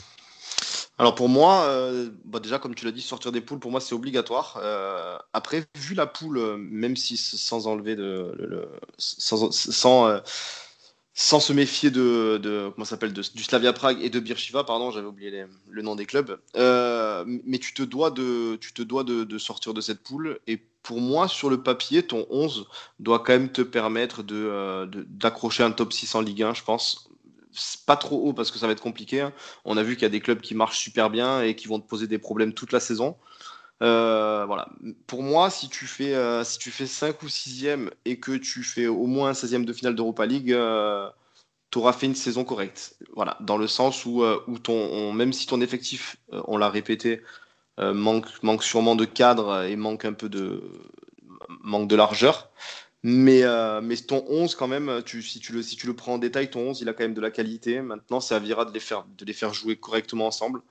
Et euh, voilà, pour moi, le contrat, il, doit quand même, on, doit, on doit quand même se mettre des objectifs un petit peu élevés, je pense, cette année. Euh, voilà. vu, la, vu la phrase de River, un petit peu comme tu l'as dit, le petit pic qu'il a, mis à, qu'il a mis à virage, je pense qu'il attend quand même quelque chose de cette saison.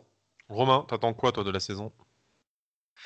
Alors, pour les objectifs, je suis assez d'accord avec vous. Je pense qu'une saison réussie, ça doit être top 5, voire top 6, parce qu'en Ligue 1, il y a, une, grosse concurrence, comme tu disais, Bada, avec Monaco, Rennes, Paris, Marseille, Lyon. Euh, et en Ligue Europa, euh, oui, 16e de finale. 16e de finale, je pense que ça doit être, euh, l'objectif.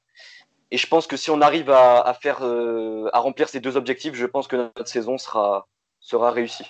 C'est clair. Et du coup, ça, ça, voudrait probablement dire prolongation de Patrick Vieira. Mais, mais bon, après, si, si nous gratifie d'une telle saison, est-ce que, est-ce que décemment on peut continuer à se, après, si, c'est un autre débat. Si tu fais ces objectifs-là, ça voudra dire que potentiellement tu, joues un peu mieux au ballon. Je pense. Moi, j'imagine pas que tu puisses faire ça en jouant voilà, mal au ballon, effectivement. Voilà, exactement, euh, exactement. Ok. Romain, merci beaucoup. Tu es venu dans l'émission. Tu euh, merci de compter parmi nos, auditeurs en plus. Hein. C'est vrai qu'on remercie pas, on les remercie pas pour, nous, nous supporter sur une base régulière dans cette, dans cette émission. Tu reviens quand tu veux, d'accord Dès qu'on a une libre antenne, n'hésite pas. Ok Avec plaisir. Merci Romain. à la prochaine, merci Romain.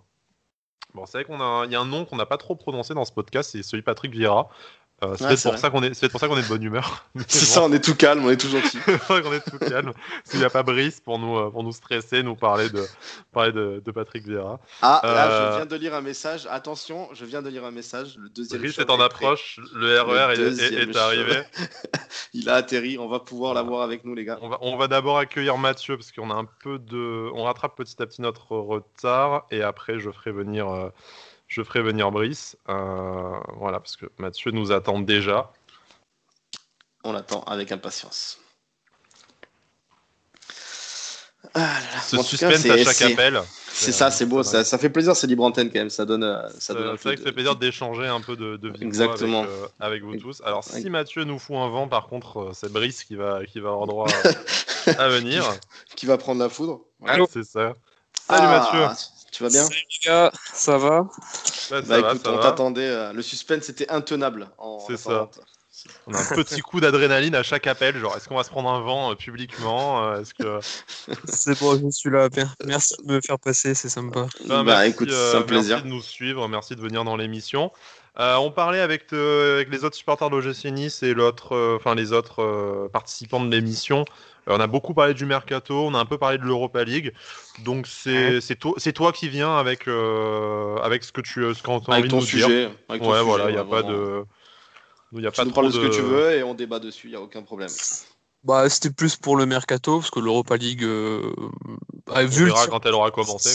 voilà, on verra, mais sur le papier, il y a quelque chose à faire, mais on verra quand, quand les matchs auront commencé. Ok. Moi je, voulais vraiment rebondir sur le mercato parce que je suis un peu mitigé en fait. Je trouve que le recrutement est, bien, mais même s'il y a Reine Adélaïde est arrivé le dernier jour, euh, oui, ça fait plaisir, mais c'est un peu l'arbre qui cache la forêt en fait. Pour moi, parce que l'équipe pour la Ligue 1 et le 11 sera compétitif, mais je trouve qu'on trouve euh, qu'on manque vraiment de profondeur de banc pour, euh, au vu des déclarations, je pourrais jouer sur tous les tableaux.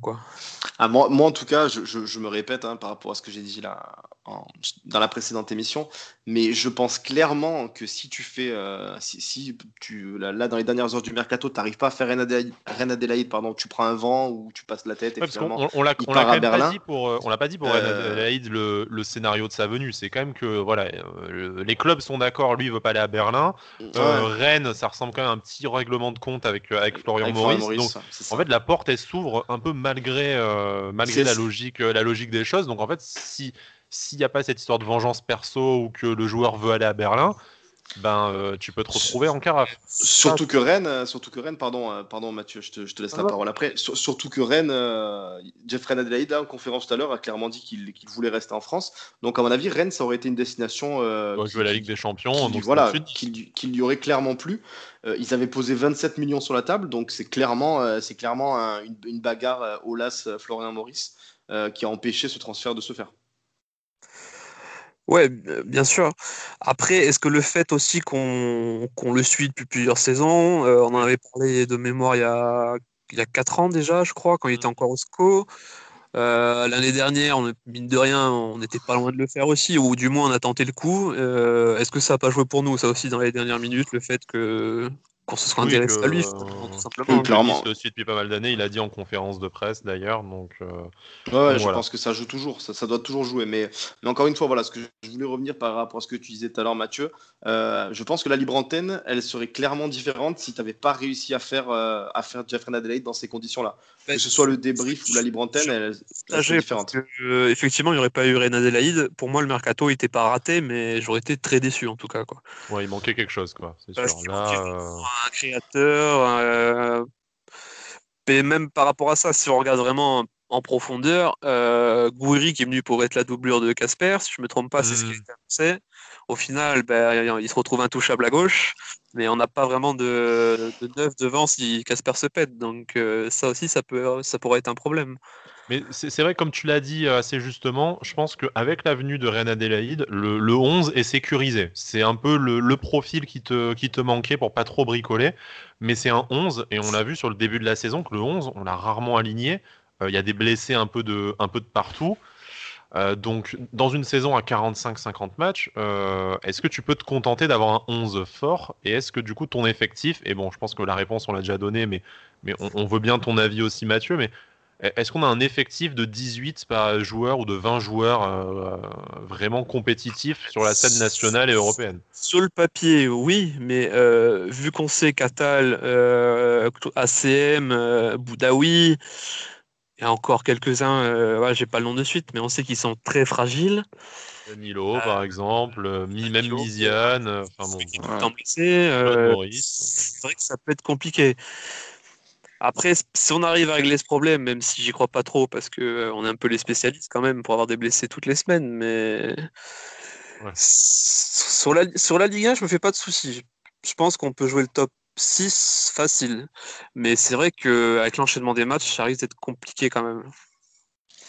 Ouais, ça, ouais, bien sûr, il faudra. On, on le dit, on le répète, mais, euh, mais l'effectif, quand même, euh, notamment offensif, hein, c'est souvent ça qui, est re- qui est revenu sur, euh, sur les différents auditeurs et même, même auprès de nous. Mais, mais offensivement, derrière, il va, falloir, il va falloir croiser les doigts quand même que Ronny Lopez revienne en forme, que Gouiri tienne toute la saison alors qu'il a que 20 ans et très peu de Exactement. pro dans les jambes. Donc, euh, parce que voilà, derrière, après, t'es pas à l'abri d'une bonne surprise, hein, de, de, de, Endoy, de Sotona, ou voire de Misiane qui euh, va savoir, qui, qui se transforme en, en excellent joueur. Mais euh, Je suis un peu comme vous sur Misiane, j'y crois plus. J'ai jamais trop Ouais, cru, je- je crois que. Une, une, une dernière question, Mathieu. Est-ce que tu as adoré Misiane euh, ce week-end? J'étais obligé de la reprendre, les propos désolé, de, mais- pour reprendre les propos de Patrick Vieira. voulu être, positif et parce que en soi les, les 15 on va dire 15 20 minutes je trouvais que l'attitude était intéressante mais au bout de 20 minutes quoi on a retrouvé le Misiane qu'on connaît quoi il n'y avait plus d'efforts défensifs la nonchalance euh, il ratait toutes ses passes tous ses contrôles euh. Il s'est Il y éteint. a quoi. eu, euh, il y a eu 15-20 minutes de doute où on s'est dit, waouh, mais euh, Ah, est-ce il y que a eu Misiane 15 ne ferait pas un bon match? Au service du collectif au service du collectif et techniquement pendant le premier quart d'heure je pense pas qu'il ait raté grand chose il a réussi que il a fait quelques petites diffs euh, voilà mais il est vite revenu euh. Par contre, en deuxième mi-temps, on sait pas s'il a réussi grand-chose, par contre, du coup. Ouais.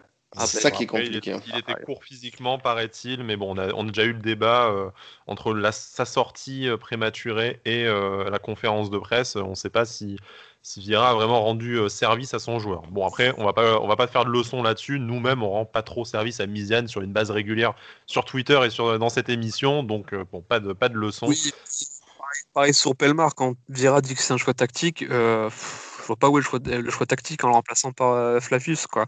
Même poste, même. euh, je trouve que c'est un peu, un peu faire du mal à Andy et même Oui, pour juste le après, sortir. sa, juste après sa main, euh, en plus, oui, il, il- on peut pas dire Je que ce soit fautif, mais tu- Bah, c'est bizarre. euh, ouais, Euh, c'est bizarre bon. de la part de Vieira, quoi, parce qu'on a l'habitude de le voir un peu défendre ses joueurs, euh, notamment là, on l'a encore vu avec Misiane, sa sortie lunaire, là.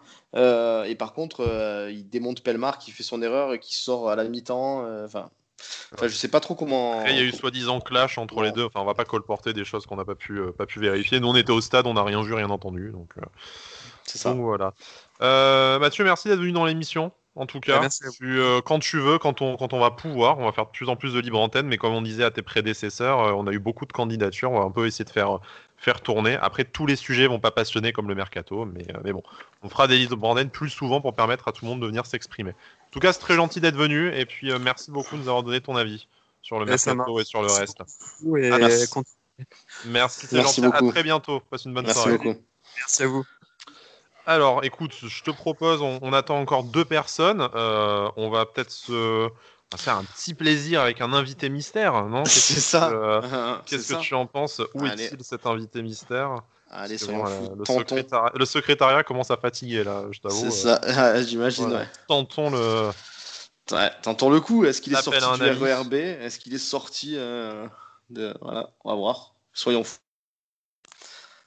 Attention, attention. Suspense. Alors là, le mec a quand même préfère aller se faire un thé plutôt que de, de parler avec nous. Je, je balance c'est- est- C'est incroyable. Il est, il est Bon, avec nous. Il, est avec, nous. ou il est sorti du RERB Comment vas-tu, Brice Je suis vivant. Et ça va très très bien. Ça va. Ah, Super. Alors, deux, deux questions. Est-ce que tu as adoré Misiane Non, je plaisante, ça, ça, ça fait un running gag là. Euh, ah, ah, Qu'est-ce plaisir de, que- de- de- de te entendre un petit peu. Ouais, Bah oui, bah oui, ça fait plaisir. Désolé pour euh, bah, les auditeurs. pour le RERB. Et bon, voilà. RERB, pour ceux qui connaissent pas, c'est le, RE le RER de Satan. Quelque part sur la il a- enfers. Putain, c'est ouf quand même. En plus, Satan, ça, fait, euh, ça fait grave ville de, de banlieue, genre Sevran, euh, machin et tout. T'as un arrêt, ça. il s'appelle J'ai Satan. voyagé tout à l'heure. hein, parce qu'en Euh, haut, j'ai envoyé des photos, j'ai fait voyager. Courneuve Aubervilliers, Drancy, Aulnay. je, je crois que je préfère, le, je préfère le confinement que ce genre de voyage. Mais bon. Putain, mais t'es resté combien de temps dans le RER Après, on repartira quand même sur l'émission, mais t'es resté combien de temps dans le RER pour rigoler? Euh, c'est simple, je suis parti à 16h15, je suis arrivé à 17h45, un truc comme ça. Une heure et demie. Magnifique. Même Une heure pas et vers- demie de RER. Et Ah, nous, on a le temps d'être à... en une heure et demie. euh, Chez nous, t'es à la montagne. hein. Je veux pas te dégoûter, mais Ouais, ouais. bon, voilà. C'est Allez. comme ça. Il Ah fallait ouais. venir. Il fallait venir. euh, il fallait venir à Nice. Écoute. hein, Eh oui, c'est ça. C'est ça. Bon, on n'a pas, on n'a ça. pas trop de retard sur l'émission. Tu vas être fier de nous, euh, Brice. Tu auras, tu auras peut-être un peu de montage, mais, euh, mais sans plus. Euh, Ouais. On va accueillir Thomas, qu'on va appeler tout de suite, parce que je fais animation standard. euh, je fais tout. Je suis multitâche aujourd'hui. Est-ce qu'on rend, Il l'animation à Brice du coup? Est-ce qu'on rend l'animation à Brice? Oui, on va peut-être on, on va rendre l'animation à Brice. Alors du coup, Brice, tu peux accueillir Thomas. Eh bien, bonjour Thomas. Bonjour Brice, bonjour, Voilà, Sky, bon, bonjour Bala. Thomas, Salut, pour l'anecdote, euh, Brice vient de descendre du RER, donc euh, Voilà, lui laisse ça. le témoin de l'émission là en direct pendant On que- avait, pendant qu'on on avait perdu Brice pendant, euh, pendant plus d'une heure. Voilà, on l'a récupéré. On est, on est, on est content. C'est pour Donc, vous. euh, voilà, donc Qu'est-ce Brice, que, qu'est-ce que tu fais à. Paris? Ouais, qu'est-ce qu'il fait à Paris ouais. C'est ça. Déjà, c'est la question. C'est la question que tout le monde lui pose. Mais, euh, mais ouais, c'est comme ça. Que tu veux, c'est. Voilà, c'est. Voilà, voilà. Voilà, allez. Je Ah, crois que je repasse dans le RER. Salut les gars. je refais un. Alors je vais, je, garder, je vais garder le lead encore deux secondes parce que je vais remettre un peu de contexte d'émission à, à Brice et, et à Thomas, hein, qu'on ne lâche, les lâche pas de zéro non plus. On a Ouais. forcément beaucoup parlé du mercato, euh, ce que la majorité sans des auditeurs qu'on a, qu'on a interrogés a dégagé, c'est que une une petite, euh, une petite appréhension sur les doublures devant, euh, parce que derrière le, le trio euh, Ronnie Lopez, Guiri, Casper Dolberg, il y a quand même, c'est très vite très jeune ou, ou très peu expérimenté, ou, Ouais. euh, ou alors on a adoré comme Misiane. Voilà. Euh, mais euh, voilà, peut-être un petit regret, un petit regret là-dessus dans le, dans le mercato, et puis euh, peut-être pas assez d'expérience ou pas assez de qualité selon les, les auditeurs pour vraiment être, euh, être serein avant d'attaquer la, la campagne européenne qui nous attend en, qui nous attend en Europa League. Euh, voilà, c'était à peu près le résumé de no- notre heure Voilà. d'émission. Qu'est-ce que tu en penses, Thomas? Bah, le, le- le constat est assez lucide, hein, on va va pas se mentir. Euh, devant, c'est vrai que le, le trio, il est. Enfin, le, trio titulaire, le trio titulaire, il semble, il semble armé pour, euh, pour ce genre de compétition, mais c'est vrai qu'effectivement, derrière, tu n'as personne.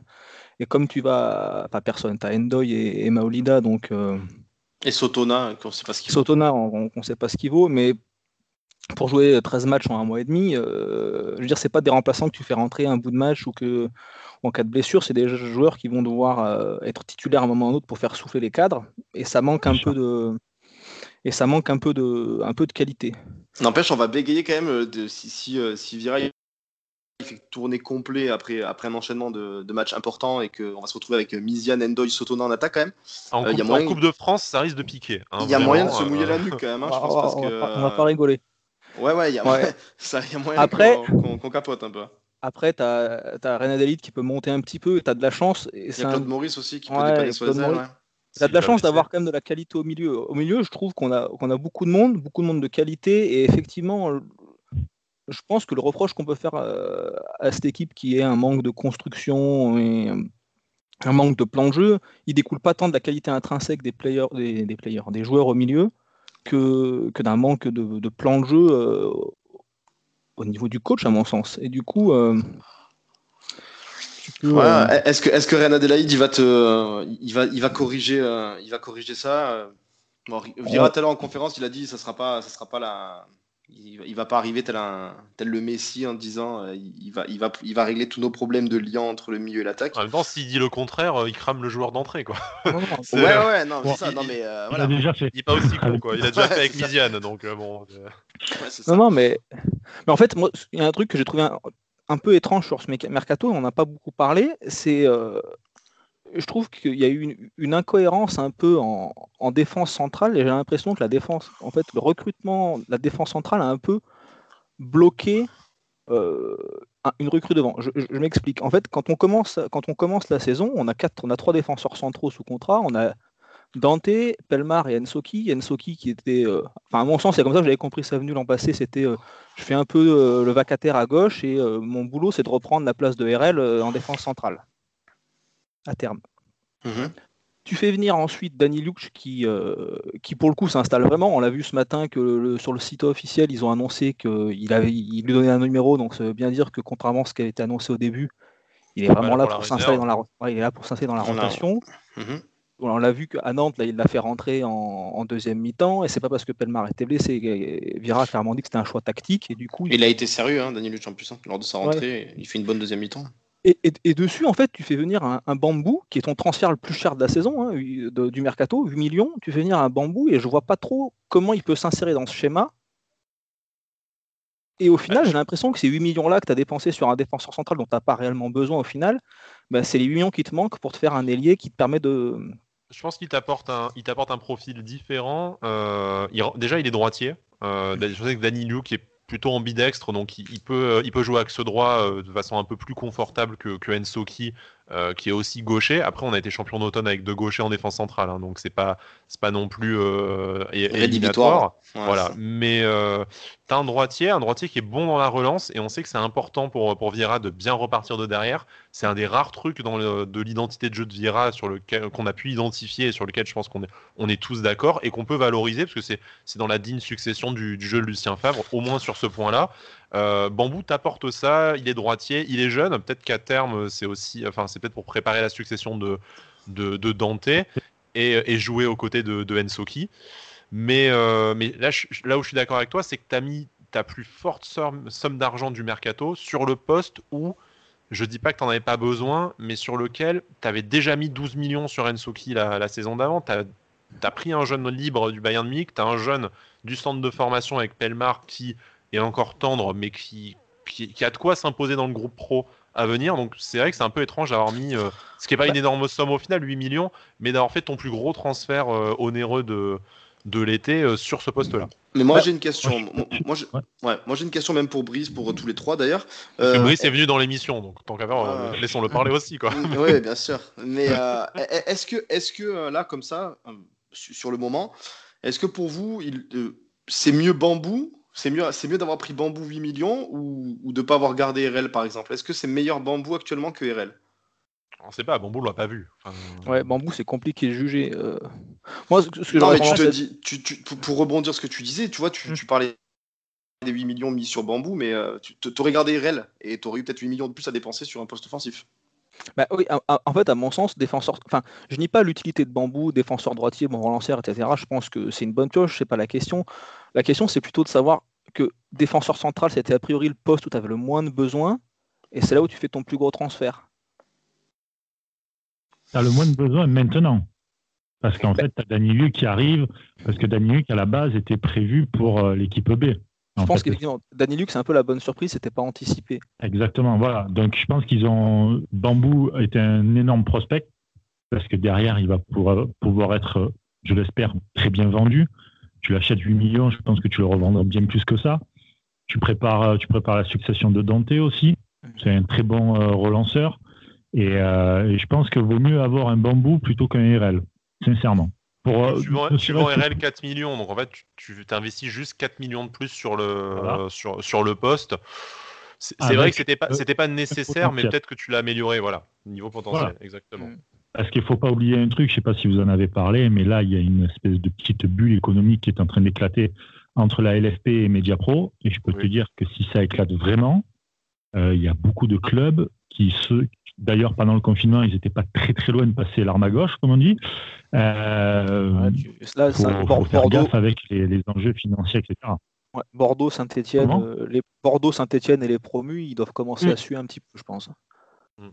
Voilà, Mais- et même, euh, même Marseille, même. euh, donc, euh, je me demande même, des fois, d'ailleurs, on nous a posé la question sur le compte Twitter, je me demande même si finalement, eux, ils n'étaient pas, je pas au courant, mais est-ce qu'ils n'ont pas préparé eux non plus Nice un peu le, le coup Ouais. de Lyon, par exemple, où ils n'ont pas déboursé on des en a un peu, on en a Ouais, un peu parlé, effectivement, et, et- et on disait, est-ce que, enfin, ça, on peut l'entendre, mais, euh, mais c'est dommage qu'on nous le dise pas. On revient toujours à cette histoire de, de transparence.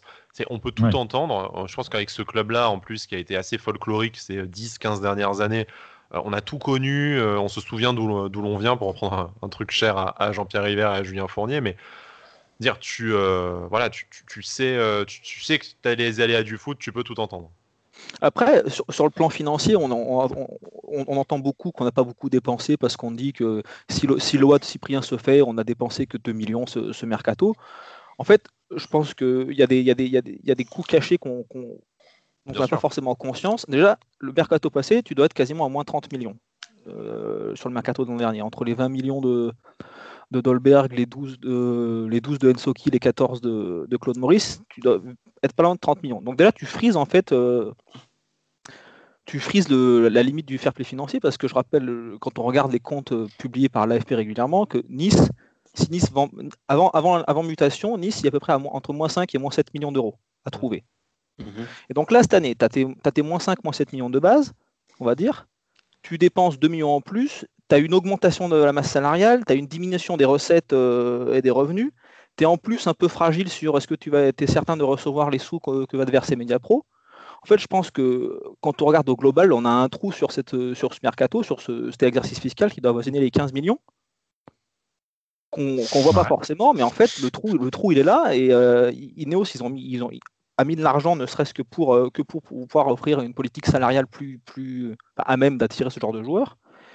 Et que même si ça ne transparaît pas forcément euh, ce mois-ci, cette année-ci en tout cas, au, au niveau des indemnités de transfert, quand tu regardes tous les chiffres euh, un peu cachés les uns sur les autres, tu te rends compte que au final, bah, tu es, à la limite de ce que peut te permettre le fair play financier. Entre les moins de 30 de la saison passée, euh, les trous de revenus et euh, l'augmentation de la masse salariale, tu dois commencer à être limite. Mais, ça, toujours le même problème, on ne te le dit pas, tu vois. On te rétorque, oui, mais vous, euh, les, supporters, euh, vous attendez euh, des gros joueurs, des grosses signatures. Alors que sans rentrer dans les détails, le secret des affaires, tout ça, parce qu'il y a des choses qu'on n'a pas à savoir, nous, nous simples supporters, ça je peux, l'entendre. Voilà, qu'on te dise, on a un déficit structurel de temps, Ineos l'a comblé, Ineos nous a permis d'avancer les sous sur les transferts qu'on a pu faire très tôt avant vendre, et ça, je pense qu'on l'avait anticipé, on l'a dit, et c'est une des principales euh, armes de notre mercato, c'est qu'on a pu le faire très très vite, et ça c'est grâce à notre, notre actionnaire. Euh, voilà, ça, tu ça, en fait, tu ne l'entends jamais. Euh, le fair play financier, ça a été très très très peu abordé par, euh, par Jean-Pierre River, droppé tout juste au milieu de son interview euh, su- sur RMC en disant Ah oui, au fait, il y a aussi quand même le fair play financier à prendre en, à prendre en compte. Donc je pense qu'un peu plus de, transparence là-dessus, euh, sans rentrer dans les détails, encore une fois, qu'on ne pourrait pas comprendre, nous, euh, comme des mortels, de toute façon, euh, ça, ça désarmerait un peu une espèce de fronde que tu as. Enfin, je, sais bien qu'on ne doit pas se fier aux réseaux sociaux pour, pour se faire des, un, avis sur, un avis de masse, mais tu vois que le, le projet Ineos, je sais pas toi après Thomas dans, dans, dans la vie avec tes collègues, enfin dans, dans, dans la, vie, euh, la vie réelle et tout, ou au stade quand on pourrait y retourner, et même l'été dernier, tu, tu, tu, euh, tu entendais, euh, oui, mais Ineos, qu'est-ce qu'ils viennent faire? Est-ce qu'ils ont vraiment tant d'argent que ça? Là, tu as pu lire, oui, mais c'est comme les Chinois, ou River, les oursins et tout machin. Truc que tu lis en fait depuis 10 ans. Alors que bah, y a- y a peut-être quelque chose, comme tu le dis, extrêmement fondé derrière, derrière cette stratégie. Après, ça, c'est un peu le, c'est un peu le reproche que, qu'on peut faire à l'OGC Nice depuis un long moment, depuis le début de la présidence River, c'est qu'il il communique peu. C'est un club très secret. Je ne sais pas si c'est lié à River, à Fournier, à, quelqu'un d'autre, mais par exemple, de tête, c'est le seul club que je connaisse qui communique pas sur les durées de contrat. Ouais, bah ça c'est. euh, Après, on l'avait dit hein, dans l'émission précédente, mais, mais cette, cette transparence, elle, euh, elle, a, elle a plutôt tendance à de plus en plus agacer quand même. Plutôt que. Voilà. Au, au début, c'était un peu marrant parce qu'on on, on parle du langage river, machin, qu'on essayait un peu de, de- de traduire tout ça en, en période de mercato. Mais, euh, mais plus ça avance et plus j'ai l'impression que ça agace les supporters et que tout le monde aimerait un peu plus de, trans- de transparence quand même. Bah, ouais, parce que. Vas-y, vas-y, Maurice. La transparence, le problème qu'il y a, c'est qu'aujourd'hui, tout le monde s'en sert, et pas forcément à bon escient. Et on l'a vu avec certains clubs, notamment, voilà, encore une fois, Marseille, Bordeaux, pour citer qu'en France. hein. Il y en a d'autres aussi euh, à l'étranger et tout, où après, la presse s'en sert pour monter des, des, des- des espèces de vendetta, on va dire, plus ou moins, pour essayer de foutre bordel, etc. Donc, je pense qu'il part du principe de dire on dit le moins de trucs possible, on garde tout secret, et puis derrière, on, euh, on peut. euh, on Ouais. peut gérer notre tambouille à nous sans que les médias se mêlent dessus parce qu'il faudra aussi gérer les médias euh, sans annoncer des tarifs euh, ou des prolongations ou des, des- des années de contrat etc je pense qu'en fait ils veulent plus se préserver eux sincèrement eux parce qu'ils doivent peut-être pas avoir les épaules de gérer tout ça. Et, euh, et je pense que le, le- le problème il vient de là de ce, de ce côté un peu secret tu sais les trucs secret défense etc Bah, Et, faut- faut- faut compliqué. voir- Ouais, faut voir si c'est efficace parce que euh, oui, ça allait vraiment se protéger, mais derrière, en début de mercato, tu as, tu as RMC qui sort euh, que Nice a 80 millions d'euros pour Mm. recruter sur ce mercato. Et ça, ça leur coûte encore aujourd'hui, je pense. C'est un, ça, chiffre fait- qui revient souvent. Justement ouais, parce que ça, justement te- tu vois c'est ça le problème ça met des attentes de fou chez les supporters. Euh, Je sais, je sais pas comment le prennent les clubs en face, mais quand euh, tu te veux négocier un, un directeur sportif et qu'il il a eu le trois jours avant dans la presse que Ah, mais si justement. euh, 80 millions. Ouais, mais si justement derrière tu rétorques en disant euh, c'est du pipeau, euh, voilà, nous euh, on, on est loin de ces 80 millions sans, sans donner de chiffres. ce qui a été fait. Ils ont dit que Ouais. c'était un chiffre qu'ils avaient jamais annoncé, que euh, voilà. Ouais, ouais, ouais. ouais. Mais bon, oui. au final, c'est resté quand même. euh, Ils n'ont pas dû le crier assez fort parce qu'au final, c'est non, 80 c'était du millions. euh, ouais, c'est. En, en fait, le problème qu'il y a, c'est que t'en as qui parlent beaucoup trop. Et donc, les attentes des supporters sont monstrueuses et ils sont très déçus. Et en fait, t'en as qui parlent pas du tout. Et t'as des supporters qui sont sur leur fin, en fait. Donc, t'as un peu... Et je pense qu'il n'y a pas vrai... je pense qu'il n'y a pas véritablement de bonne matière. Et on en parlait d'ailleurs dans les autres podcasts. Je trouve que Nice communique mal. Alors, ils ont une communication de club avec le fonds de dotation, les pitchouns, etc. et tout, qui est, je trouve, génial. Même euh, tout ce qu'ils font euh, côté, euh, côté Instagram, Facebook, tous ces trucs-là et tout, c'est, je trouve, même Twitter et tout, c'est génial. Mais la communication sportive, on va dire, avec Patrick Vieira inclus, putain, c'est à revoir. hein. Ouais, c'est compliqué, compliqué. Ouais, ouais c'est Mettre très pas compliqué. de Je pense, que ça, je pense que ça crée beaucoup de problèmes, beaucoup de tensions Ouais. se, se basent là-dessus. Re- On a une année particulière où je pense qu'entre le huis clos et le Covid, déjà les gens sont à cran naturellement et espéraient peut-être Ouais. un peu trop de l'OGC Nice pour sauver leur année, dire bon on a connu une, une année de merde, mais si on fait un super mercato où on lâche 100 millions sur le marché des transferts, ça va te redonner un peu de baume au cœur et, et de rêve, tu vois. Et là-dessus, on a fait un mercato à l'image du monde aujourd'hui, tu vois, un peu réussi, mais un peu sécurisant parce que tu sais pas trop de quoi demain va être fait. Ce qui, après, quand tu y réfléchis à tête reposée, était sûrement la bonne stratégie, euh, mais a pas été forcément bien amené. Et tu le disais dans une communication sportive qui a été euh, toute l'année alimentée par Jean-Pierre River. Vous allez voir l'année prochaine ce que vous allez voir, le gros premier vrai mercato d'Ineos, tout ça. Et tu te retrouves, ça retombe un peu comme un soufflet et forcément, bah, ouais. t'es- t'es déçu. C'est ça. En fait, c'est la- c'est la première fois que. Non, D'habitude, ils sont secrets, mais ça reste cohérent. Il y a une ligne, euh, il y a une ligne directrice qui, est tenue. Et pour la première fois, en fait, il y a eu des incohérences entre l'an passé et cette année. L'an passé, on t'explique, vous allez voir, euh, gros mercato, on aura fait préparer, etc. Euh, Radcliffe qui nous dit, oui, alors nous, c'est jouer l'Europe tout de suite et la Ligue des Champions d'ici à deux ou trois ans. Et là, tu arrives cette année, on te dit, tu vois le résultat du mercato qui est probablement justifié par le fait qu'en fait, on n'a plus beaucoup de marge de manœuvre. Et Mm. mais qui te disent oui finalement on va tenter de jouer le top 6 pour décrocher une place en Noël. En fait, il y a eu une dégradation euh, des, euh, des objectifs. Moi, je peux, je, peux, je peux tout à fait comprendre qu'il y ait une dégradation euh, vis-à-vis de contingences extérieures, mais il faut qu'on te l'explique. Et là, on te. T'as Jean-Pierre qui te dit euh, tout simplement, euh, qui t'explique de but en blanc que ton objectif a, a diminué. Il, enfin, il te dit, il te, il te donne de nouveaux objectifs sans t'expliquer pourquoi en un an tu es passé d'un plafond A à un plafond B plus bas, et sans te donner la, euh, les raisons qui font qui, qui, mènent à, qui mènent à cette décision-là. Et du coup, toi, supporter, qui n'as pas les clés de compréhension pour comprendre euh, le pourquoi du comment, tu te dis, mais en fait, il, il nous raconte des pipeaux, on est floué, euh, c'est Ineos qui a changé d'avis, je sais- et t'inventes tout plein de scénarios un peu euh, tirés par les cheveux pour expliquer ça, parce que c'est vrai, sans, sans info, ça, ça porte au complot, quoi. Tu vois, c'est. Euh, Bah, déjà, son coup de tous les ans de nous dire il y a un nouveau projet, euh, au bout d'un moment, ça va falloir qu'il arrête, quoi. Par contre. Ah, ça, c'est très, ça. Très français, les trucs, les projets, le ci, le ça, le, pro, le Champions Project, les trucs. les- Projet Dortmund, n'est-ce pas hein donc là, il y en a plein. Enfin, là, on parle de ça, mais à Bordeaux, t'en as eu, de partout, t'en as eu, mais bon. Ouais, Là, non, voilà. Bon. Merci après, changer, pour- changer de projet, changer, de- changer d'actionnaire, bon, ça s'entend. euh, Oui, pas oui, nous faire oui, tous les ans. quoi. Ouais, voilà, c'est Voilà, ça. faut, à un moment donné, il faut se stabiliser. C'est un peu le mal français, ça. Enfin, le football français. Le mal du football français. En tout cas, Thomas, merci beaucoup euh, d'avoir répondu présent pour euh, cette libre antenne. C'est vraiment Pas cool de ta part. Avec Tu plaisir. reviens, tu reviens quand tu veux, c'était un plaisir. Ouais, carrément. Vraiment. Très intéressant. Très, très intéressant. Merci Euh, beaucoup et bonne euh, soirée, Thomas. Bonne soirée. Ciao. Nous, on va enchaîner comme Kouchen. J'avais envie de la sortir. Oh là là. Oh là là Après, la Voilà. FF, Ah, après on- la on est- FF lors de la- On était, fait on, était, on était bien sans lui, euh, Cédric. Qu'est-ce qu'on a fait euh, On aurait pas dû le laisser dans le RER, je veux dire. Bon, ça Moi, va, je ça pense va que qu'il cite. moi, je pense que c'est un coup de m'avoir mis dans le RERB. Je pense, je pense. Après, J'ai appelé, appelé mes collègues de la CGT RATP pour leur dire bloquez tout, les gars. Et puis, euh, Non, mais encore ça va, il cite il cite des classiques. RATP, La putain. FF, Ouais. Kouchen. C'est quand, Oui, on va vous quand il citera Joule et tout qu'il faudra. Qu'il Oh là là le rage kit, quoi. mais c'est toi, qui en... ah, c'est toi qui en parles, tu lui donnes des mauvaises idées là. Enfin. Restez avec nous avant la fin de l'émission. Il y aura Bada qui va nous lâcher son freestyle. On sera... Putain, vous n'êtes pas arrivés. MC Bada. Vous n'êtes pas arrivés, les gars. Je vous propose qu'on appelle Samy, Voilà. le dernier Notre, auditeur de la journée. Ah ouais, Dernier carrément. auditeur, ouais. Voilà, Dernier. J'ai été relégué au standard là, définitivement. Ah, ça Bah y ouais. est. Je trouve que tu fais ça super bien, vraiment. Salut Samy, Ah, Salut. Comment allez-vous, messieurs? Salut. ça va, ça va Bah, et toi? écoute, impeccable. On a- Ça on- on t'a gardé pour la fin. T'as vu ça Ah, ça fait plaisir. Ouais, le mot de la fin. Voilà. Ah bah écoute, merci beaucoup, au revoir. Ah, Bruce, toujours. À bientôt. Allez, c'était sympa.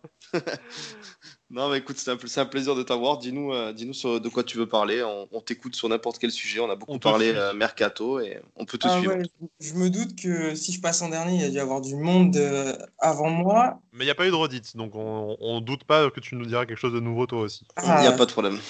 Après, je vais pas inventer des trucs de fou. Le jeu n'est pas incroyable. Euh, mais bon, euh, je, suppose que je suis pas le seul à en parler. Euh, Figure-toi qu'on n'a pas parlé, on n'a pas trop parlé de jeu, de fond de jeu. Ouais, Ah, ni Ça, on de, a ni de. parlé de ouais, ouais, Mercato, vrai. d'Europa League, mais le fond de jeu, euh, on a un peu évité. Ah, même euh, Vira, même Vira, on l'a, on l'a épargné ce, ce C'est ça. soir-là. C'est, c'est Alors, bon. je, je fais partie des défenseurs de Vieira. Ah bah on aura tout eu là sur le mercat, sur, ce- sur cette émission, parfait, parfait. Voilà, on aura, on aura la tout eu. pluralité au top. Alors dis-nous. Top. Pour plein de points. Euh, déjà, principalement parce que euh, c'est un mec euh, qui a de la bouteille. Enfin, euh, avec la carrière qu'il a eue, euh, la renommée qu'il a et enfin, qu'il a toujours et qui- qu'il avait. C'est un mec qui va t'attirer des, des beaux noms, euh, déjà rien qu'au milieu de terrain, des, des beaux noms de joueurs de foot dans l'équipe. Je trouve ça vachement important. Bon, même si après le jeu qu'il produit n'est pas le meilleur du monde, je pense qu'il y a des Ah. joueurs comme Schneiderlin, peut-être Gouiri aussi, euh, ben, Adelaide aussi récemment, qui sont venus un peu grâce à Vieira. Euh, Ouais, parce- ouais, c'est vrai. C'est vrai que quand t'as, quand, enfin, quand t'as quand même Patrick Vira qui t'appelle, je pense que pour certains joueurs, euh, tu, tu dois avoir pas des étoiles dans les yeux, mais tu dois dire putain, c'est Patrick Déjà, Vira. Quand quand tu joues à son poste, ou tu vois, ou au milieu de terrain comme lui, euh, oui, ça te, ça te fait grave envie, quoi, tout de suite. Voilà, Ouais, tu te dis Patrick Vira quand même quoi. J'ai comme un fou. Ouais, c'est ça. La légende des Gunners. C'est ça, c'est ça. Même si, alors je suis jeune, hein, donc j'ai pas connu euh, le Vira des Gunners, Donc euh, forcément, moi j'avais juste la renommée en équipe de France, etc. euh, tout ce qui va avec. Donc pour moi, c'était euh, incroyable de, voir un Patrick Vieira venir à Nice. Un peu comme, un peu comme l'avait été Balotelli à l'époque, etc. Après, ce que je trouve dommage par contre avec le mercato, je reviens sur le mercato, c'est que on fait partir des joueurs comme Cyprien, Makengo, alors que quand tu as Patrick Vieira, euh, tu sais que tu peux, euh, qu'il peut les conseiller et que justement, euh, tu peux en faire des vrais bons joueurs de foot qui vont te faire du bien. Et je suis persuadé que, que Cyprien, il n'a rien à envier à Jeffrey Adelaide. Rien, je sais pas. Surtout sa première saison, on a vu de quoi était capable Cyprien. Ouais. Après, ça, ça a été, ça a été plus compliqué. Mais par contre, là, là où, euh, là où on peut, euh, on peut mettre un bémol sur Vira quand même, c'est sur la gestion de certains joueurs. On, on sait que Oui. ça a été euh, depuis son arrivée quand même. Tata parlait de Balotelli, avec lui, ça a été compliqué. Euh, le, le cas Tamé- Saint-Maximin, Tamézé pareil. Aussi. Tamézé, euh, Cyprien. Cyprien RL. Enfin, tu... humainement, tu as quand même beaucoup de, beaucoup de casses en, en deux ans euh, et quelques. Là, c'est assez impressionnant. Ça fait même peur pour la suite parce que tu as l'impression qu'il peut ruiner le projet à tout moment, mais aussi euh, j'ai l'impression que les dirigeants euh, basent le projet un peu sur lui comme tête d'affiche. On l'a Après, vu c'est euh, l'entraîneur. euh, C'est l'entraîneur. Ouais, ouais, c'est compliqué de. de, de te poser sur lui pour avoir une vision, sachant que Oui. de mémoire, ils n'ont pas de directeur de football ou de directeur, on va C'est dire. Fournier, le directeur du football. Fournier, il fait tout. En fait. Oui, Il est directeur Ah, de vois, voilà. quand, Ouais. quand je dis directeur de football, c'est-à-dire euh, Il n'y a pas de directeur Ouais. sportif. Oui. voilà un ancien, un ancien joueur qui a une vision, qui a. euh, Gilles Grimandi, quoi. Ouais, par exemple. Ouais, voilà.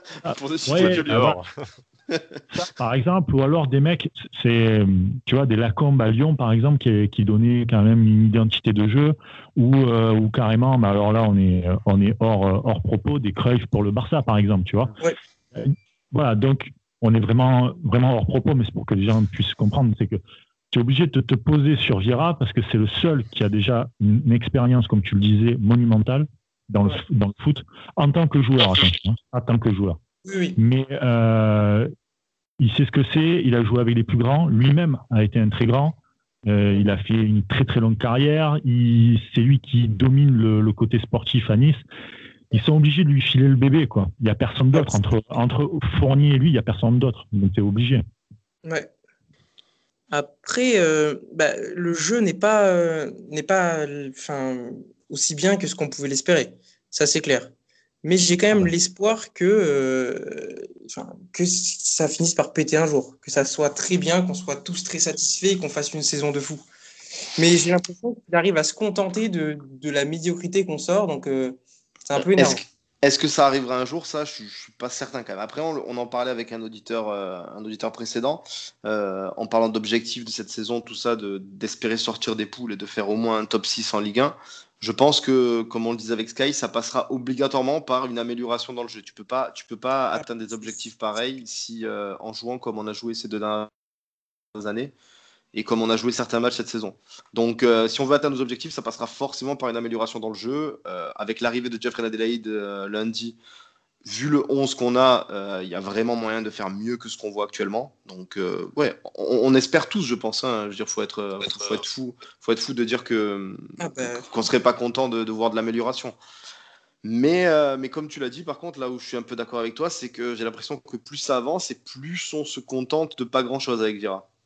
Bah ouais, arracher euh, des points dans les dernières minutes, c'est très bien. Sauf que quand le fond de jeu a été médiocre, euh, que l'équipe adverse a évolué tout le match à 10, euh, compliqué. Hein. C'est compliqué, mais après, t'as, hum, je veux bien encore une fois que ça soit Vira qui motive pas ses joueurs, etc. Mais quand tu es joueur de foot, tu es là pour venir euh, jouer au foot, clairement, et te bouger. Et d'être en mouvement, tu vois, tout le temps. Euh, sur les matchs, par exemple, contre Paris, contre, euh, contre Bordeaux, c'était des plots, les mecs. C'était des plots. Ah Moi, je- je voyais des plots. Il n'y avait aucun mouvement, aucune envie. Tu as beau avoir l'entraîneur que tu veux, si t'as pas envie, quand tu rentres sur le terrain, si tu n'as pas envie ou si tu veux faire ta forte tête, etc., tu joues pas. Et, et on l'a vu, quoi. Les mecs sont. À la limite, même s'ils s'ils se bougeaient pas, mais qu'ils étaient agressifs sur le Ouais. joueur, euh, comme Paris, où tu vois, tu mets une bonne semaine à, à Mbappé pour lui faire comprendre que ça va, tu vois, les accélérations, une fois, c'est bien, deux fois, c'est bon, ça passe plus ou quoi. tu te dirais, bon, eh, les mecs, ils sont, ils bougent pas parce qu'ils se connaissent pas, mais bon, ils sont quand même là comme des hommes et tout, ok. Bon, là, il n'y a rien, quoi. Il n'y a rien. Et c'est, moi, je pense vraiment que le problème vient réellement des joueurs. Tu dois avoir, comme disait très souvent Sky, tu dois avoir deux, trois pommes pourries. Et ça, et ça, Ça te et tire ça euh, par le bas, ouais. ouais, ça te tire par le bas. Le problème, Et- si t'as pas, si pas deux trois pommes d'amour, ça te le tire pas vers le haut, quoi. C'est un peu. euh, C'est Oui. c'est- ça, c'est que les cadres, moi je trouve que je sais plus qui nous en a parlé dans l'émission et je, m'en- et je m'en excuse de, de compter sur les sur les cadres. Je, je crois que c'était je crois que c'était Romain. Euh, les cadres aujourd'hui, enfin quand tu vois les noms qui sont cités dans la dans la presse, enfin. euh, PLM, qui est un joueur qu'on aime beaucoup en plus dans, dans l'émission, en tout cas bon moi parce que Bada, je suis, je suis témoin au stade un peu moins, mais euh, enfin, blague à part, PLM, c'est pas un joueur qui va t'entraîner le groupe vers le haut ni par son charisme ni par son leadership euh, technique, même s'il est très utile et qu'il peut faire une saison avec des bonnes stats. Euh, J'ai un peu l'impression voilà, qu'on a beaucoup de gentils et qu'en fait, tu as Schneiderlin qui est un peu rentré dans ce rôle-là euh, là, pardon, et qui a pris la succession de Dante. euh, Mais que si tu as 2-3 joueurs euh, qui n'ont pas envie ou qui ont un mental fragile, qui vont vite se baisser les bras si le scénario tourne mal et que tu personne pour aller les relever, ben, euh, et dans Même- une même Dante, comme hein. l'Europa League, ça va pas. par- Voilà, moi, Dante, je trouve qu'il ne, il ne remplit pas ce rôle. Il remplit Ouais, un rôle Dante, de grand frère dans le vestiaire, de- mais sur le terrain, soit parce qu'il est que trop seul, soit parce qu'il n'en est pas capable, c'est compliqué. Je te rejoins. Mm. Ouais, c'est clair. Ah oui, on en avait déjà même parlé en off où je disais Dante, moi je c'est pas méchant, mais je le je le vois pas comme leader quoi. Je, tu tu le ressens pas quoi. Ouais, c'est un, super mec, tout ce que tu veux, il n'y a aucun doute là-dessus et tout. Mais, euh, mais je pense que euh, c'est- c'est c'est un capitaine, euh, comment dire, un peu amorphe, quoi. C'est- C'est-à-dire que je suis pas sûr que je suis pas sûr qu'il va être capable de, de- de secouer des mecs dans le vestiaire pour vraiment leur dire de se bouger le cul, tu vois. Euh, voilà, il va plutôt, il va plutôt les câliner pour leur dire, t'inquiète, ça va aller, quoi. Je suis pas sûr qu'il y ait quelqu'un qui le fasse en plus. Ouais, c'est ça, en fait. le- de Vira, j'ai l'impression que c'est un peu, un peu mou, quoi.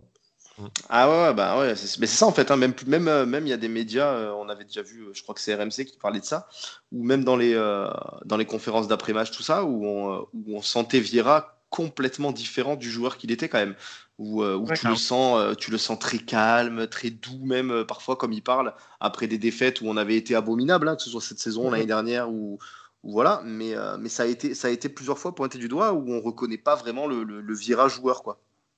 Ah moi je te le dis, je rêverais de revoir un Vieira, le Vieira des Arsenal Manchester United Ah où oui, il était à deux. Avec le- euh, avec Roy Keane quoi. avec Roy Keane. Ah, Ah ouais, là, et là, je pense, je pense que franchement, tes joueurs, tu vois ça, tu vois le mec qui, mais putain, mais là, d'un coup, tu te dis, ouais, ok, ça va, Bah, je- ça. on va faire, ça, euh. Il y a un truc, euh, de mémoire, je crois que c'est Louis Van Gaal, Van Gaal, pardon, qui, euh, qui rentre dans le vestiaire. Je crois Du que Bayern. Bayern. Eh oui. Et qui montre, L'anecdote. et qui Il monte baisse sa son tub. froc. Euh, non, Ouais, il c'est baisse son, il baisse son froc et il dit il ça, c'est mes couilles. Ouais, ça, c'est cool, c'est ça. Ça, c'est mes Ouais. couilles. Vous aussi, vous devez en avoir et tout. Et là, tu dis, ah ouais, donc t'as un- tu sais que t'as un taré et que t'as un terrain à fonctionner. Guéret, à, Guéret, à Marseille, dans un ma- à la mi-temps d'un match, il va, il met une droite à un joueur. Ah, C'est contre Puisqu'on est sur des puisqu'on est sur des histoires phalliques, Vieira c'est quand même le mec qui à la mi-temps d'un match euh, sort sa bite et fout un, un coup dans la et bifle euh, Nicolas Nelka quoi. Tu vois, enfin parce que parce qu'il faisait un match de merde. donc. voilà, voilà. Quand, quand tu sais ça et que tu vois l'entraîneur qu'on a sur le banc aujourd'hui, tu te dis ouais le poids des années quoi. Enfin c'est euh, Ouais. Et, et en plus de ça, Vieira a quand même côtoyé les plus grands entraîneurs. Bah, c'est ça, quoi. entre Wenger et Guardiola quand même, tu vois. Pas Ouais, pas déjà, ouais, hein. ouais, c'est ça. Ouais, et puis euh, et, et, euh, et sans oublier, euh, malgré tout, euh, un mec comme Aimé Jacquet, qui lui, Aimé Jacquet, a su construire un effectif, a su mettre de côté des mecs comme Cantona, des mecs comme Ginola pour faire émerger des gars comme Zidane, etc. Donc quand même visionnaire, créer quand même un, un collectif, essaye de prendre un peu de tout, tu vois, un peu de Jacquet, un peu de, de, de, de Wenger, de, de, voilà, de Guardiola, etc., pour essayer de faire un, un bon truc. Surtout qu'en plus de ça, dans l'équipe, parce que je suis en train d'y penser en même temps, tu as quand même une charnière monstrueuse qui s'appelle Benitez, Dante, Schneiderlin, Renadelaide et Dolberg. Ah ouais, c'est ça. T'as une colonne vertébrale qui, est, vertébrale, euh, qui est top 3-4 de Ligue 1 Voilà. quoi, facilement. Voilà. Ouais, complètement. Et puis c'est pas, et puis ils sont pas entourés par des chèvres, hein. T'entoures, t'entoures avec Camara, avec Lotomba, avec Gouiri. Oui, bien sûr. Voilà, je veux dire, euh, sûr. sur le, Essaie sur le de papier, créer- c'est pas mal. c'est de créer un, un collectif, de bien gueuler. De... Après, voilà, on- là, on parle comme ça parce qu'on est des supporters, on aime le foot, etc. Et, et surtout, quand, pour le coup, moi, je sais que Vira, je l'adore. Mais, euh, mais voilà, ça serait bien qu'il retrouve un peu cette, cette hargne qu'il avait en tant que, en tant que, que joueur, quoi. Pour faire Ouais, un certains joueurs pour qu'ils. ça manque d'un joueur capable de tout à n'importe quel moment, même enfin, d'un d'un fou, comme on pouvait avoir avec Balotelli. Même si on sait Ouais. que dans le vestiaire, c'était pas toujours top, etc., tu sais qu'à n'importe quel moment, il peut te sortir un truc de fou qui te retourne le match. Bon, parfois, ça peut être contre toi, donc c'est Mhm. problématique, mais euh, je me Ouais, mais sou- ça, c'est c'était- le jeu, ça. Est-ce que tu aurais, euh, est-ce que tu aurais repris Ben Arfa du coup? Tu l'aurais pas laissé aller à Bordeaux? Mais je suis amoureux de Ben Arfa. Ouais, ouais, c'est vrai. il faudra- Ouais, non, mais ce que je disais tout à l'heure, je dis co- comment tu- tu veux. euh, Ça, ça a été tellement de l'amour cette, euh, ça- cette année de, de Ben Arfa chez nous que Ah ouais, comment tu veux. euh, Ben Après, Ben- j'aime bien aussi, hein, mais après, c'est plus Ouais. compliqué. Ouais, ben Arfa, le truc qu'il y a, c'est qu'il faut qu'il soit bien drivé, en fait. Ouais. Et, Ouais, et puis surtout, il a joué, euh, il a joué trois matchs en trois ans, quoi. Oui, bon, après, t'as des mecs, euh, voilà, encore une fois, tu, tu prends des, des joueurs qui n'ont pas joué depuis longtemps et qui arrivent, qui te font des saisons de rêve. Tu prends la Sanadjara, le mec euh, a pas joué pendant je sais pas combien de temps, il arrive et finalement il part à l'euro, tu vois. Finalement, en une saison, donc tu, tu peux avoir des bonnes surprises quand même. De très bonnes surprises. On l'espère en tout cas pour, pour, Ben- pour Ben Arfa. Euh, merci beaucoup en tout cas, merci Samy. Ouais, merci Samy. Merci beaucoup, c'était vraiment top. Ouais, vraiment, vraiment top. Euh, j'ai kiffé cette émission, j'ai adoré cette émission, même si je suis arrivé. Quart d'heure d'émission, j'ai adoré. c'est ça. Nous, on est rincés, sais, on va Euh, se coucher avec Sky. Ça. On a eu une coupure, euh, coupure budgétaire chez Sport Content avec le Covid, donc euh, je suis payé que pour un quart d'heure, je viens que pour un quart d'heure. Voilà. C'est ça, c'est bon. Ah, voilà. Euh, J'aurais mettre là un peu plus longtemps, mais c'est pas grave. Euh, en tout cas, j'espère que vous, euh, vous avez kiffé à venir à intervenir dans cette émission, dans cette radio libre. Vous aussi qui nous écoutez, j'espère que vous avez euh, vraiment kiffé cette, euh, cette radio libre. Dans On a teasé, on a jours- teasé qu'on en ferait plus. Donc, euh, Voilà. on assume maintenant. hein. Ah, d'accord. Ok. Bien ça. Non, non, mais. Assume. Ouais, évidemment, il y Le mec, aura. il met la, le mec, il met la pression cash, quoi. Ouais, direct, c'est le mec. euh, J'ai pas j'ai de- fait, j'ai fait une heure et quart d'animation et tout là, ouais, je me, je me permets de mettre la pression. tu Ah, sais. ça va, je t'ai- je t'ai pas, je t'ai pas trop abandonné, ça va. Non, il y avait au moins un chauve présent sur deux. c'est- Ouais, c'est ça. ça va, ça va alors. Mais merci beaucoup à tous. Évidemment que ça va revenir parce qu'on sait que vous aimez bien cette, euh, ce format d'émission et nous aussi. Donc euh, il n'y a pas de souci, ça va. Ça va, ça va revenir. On parlera aussi dans les prochains, dans les prochains podcasts de tactique. On n'en parle pas assez. On parle beaucoup de fond de jeu, etc. Mais on va vraiment parler de la tactique de, de Patrick Vieira. On en parlera dans les prochaines émissions. On vous tiendra informé de toute manière. Restez connectés sur le compte Twitter d'Avantinissa et même sur nos comptes Twitter à nous. Il n'y a aucun problème là-dessus. Bon les amis, merci beaucoup. Merci Sky, merci Bada d'avoir tenu la baraque. Bah, T'inquiète. de rien, on est là pour ça. Ouais. Voilà, on ferme la boutique. Rendez-vous bien euh, pour le prochain épisode d'Avantinissa. Ciao les amis. Ciao, ciao, à bientôt. Ciao, ciao. Ciao, salut.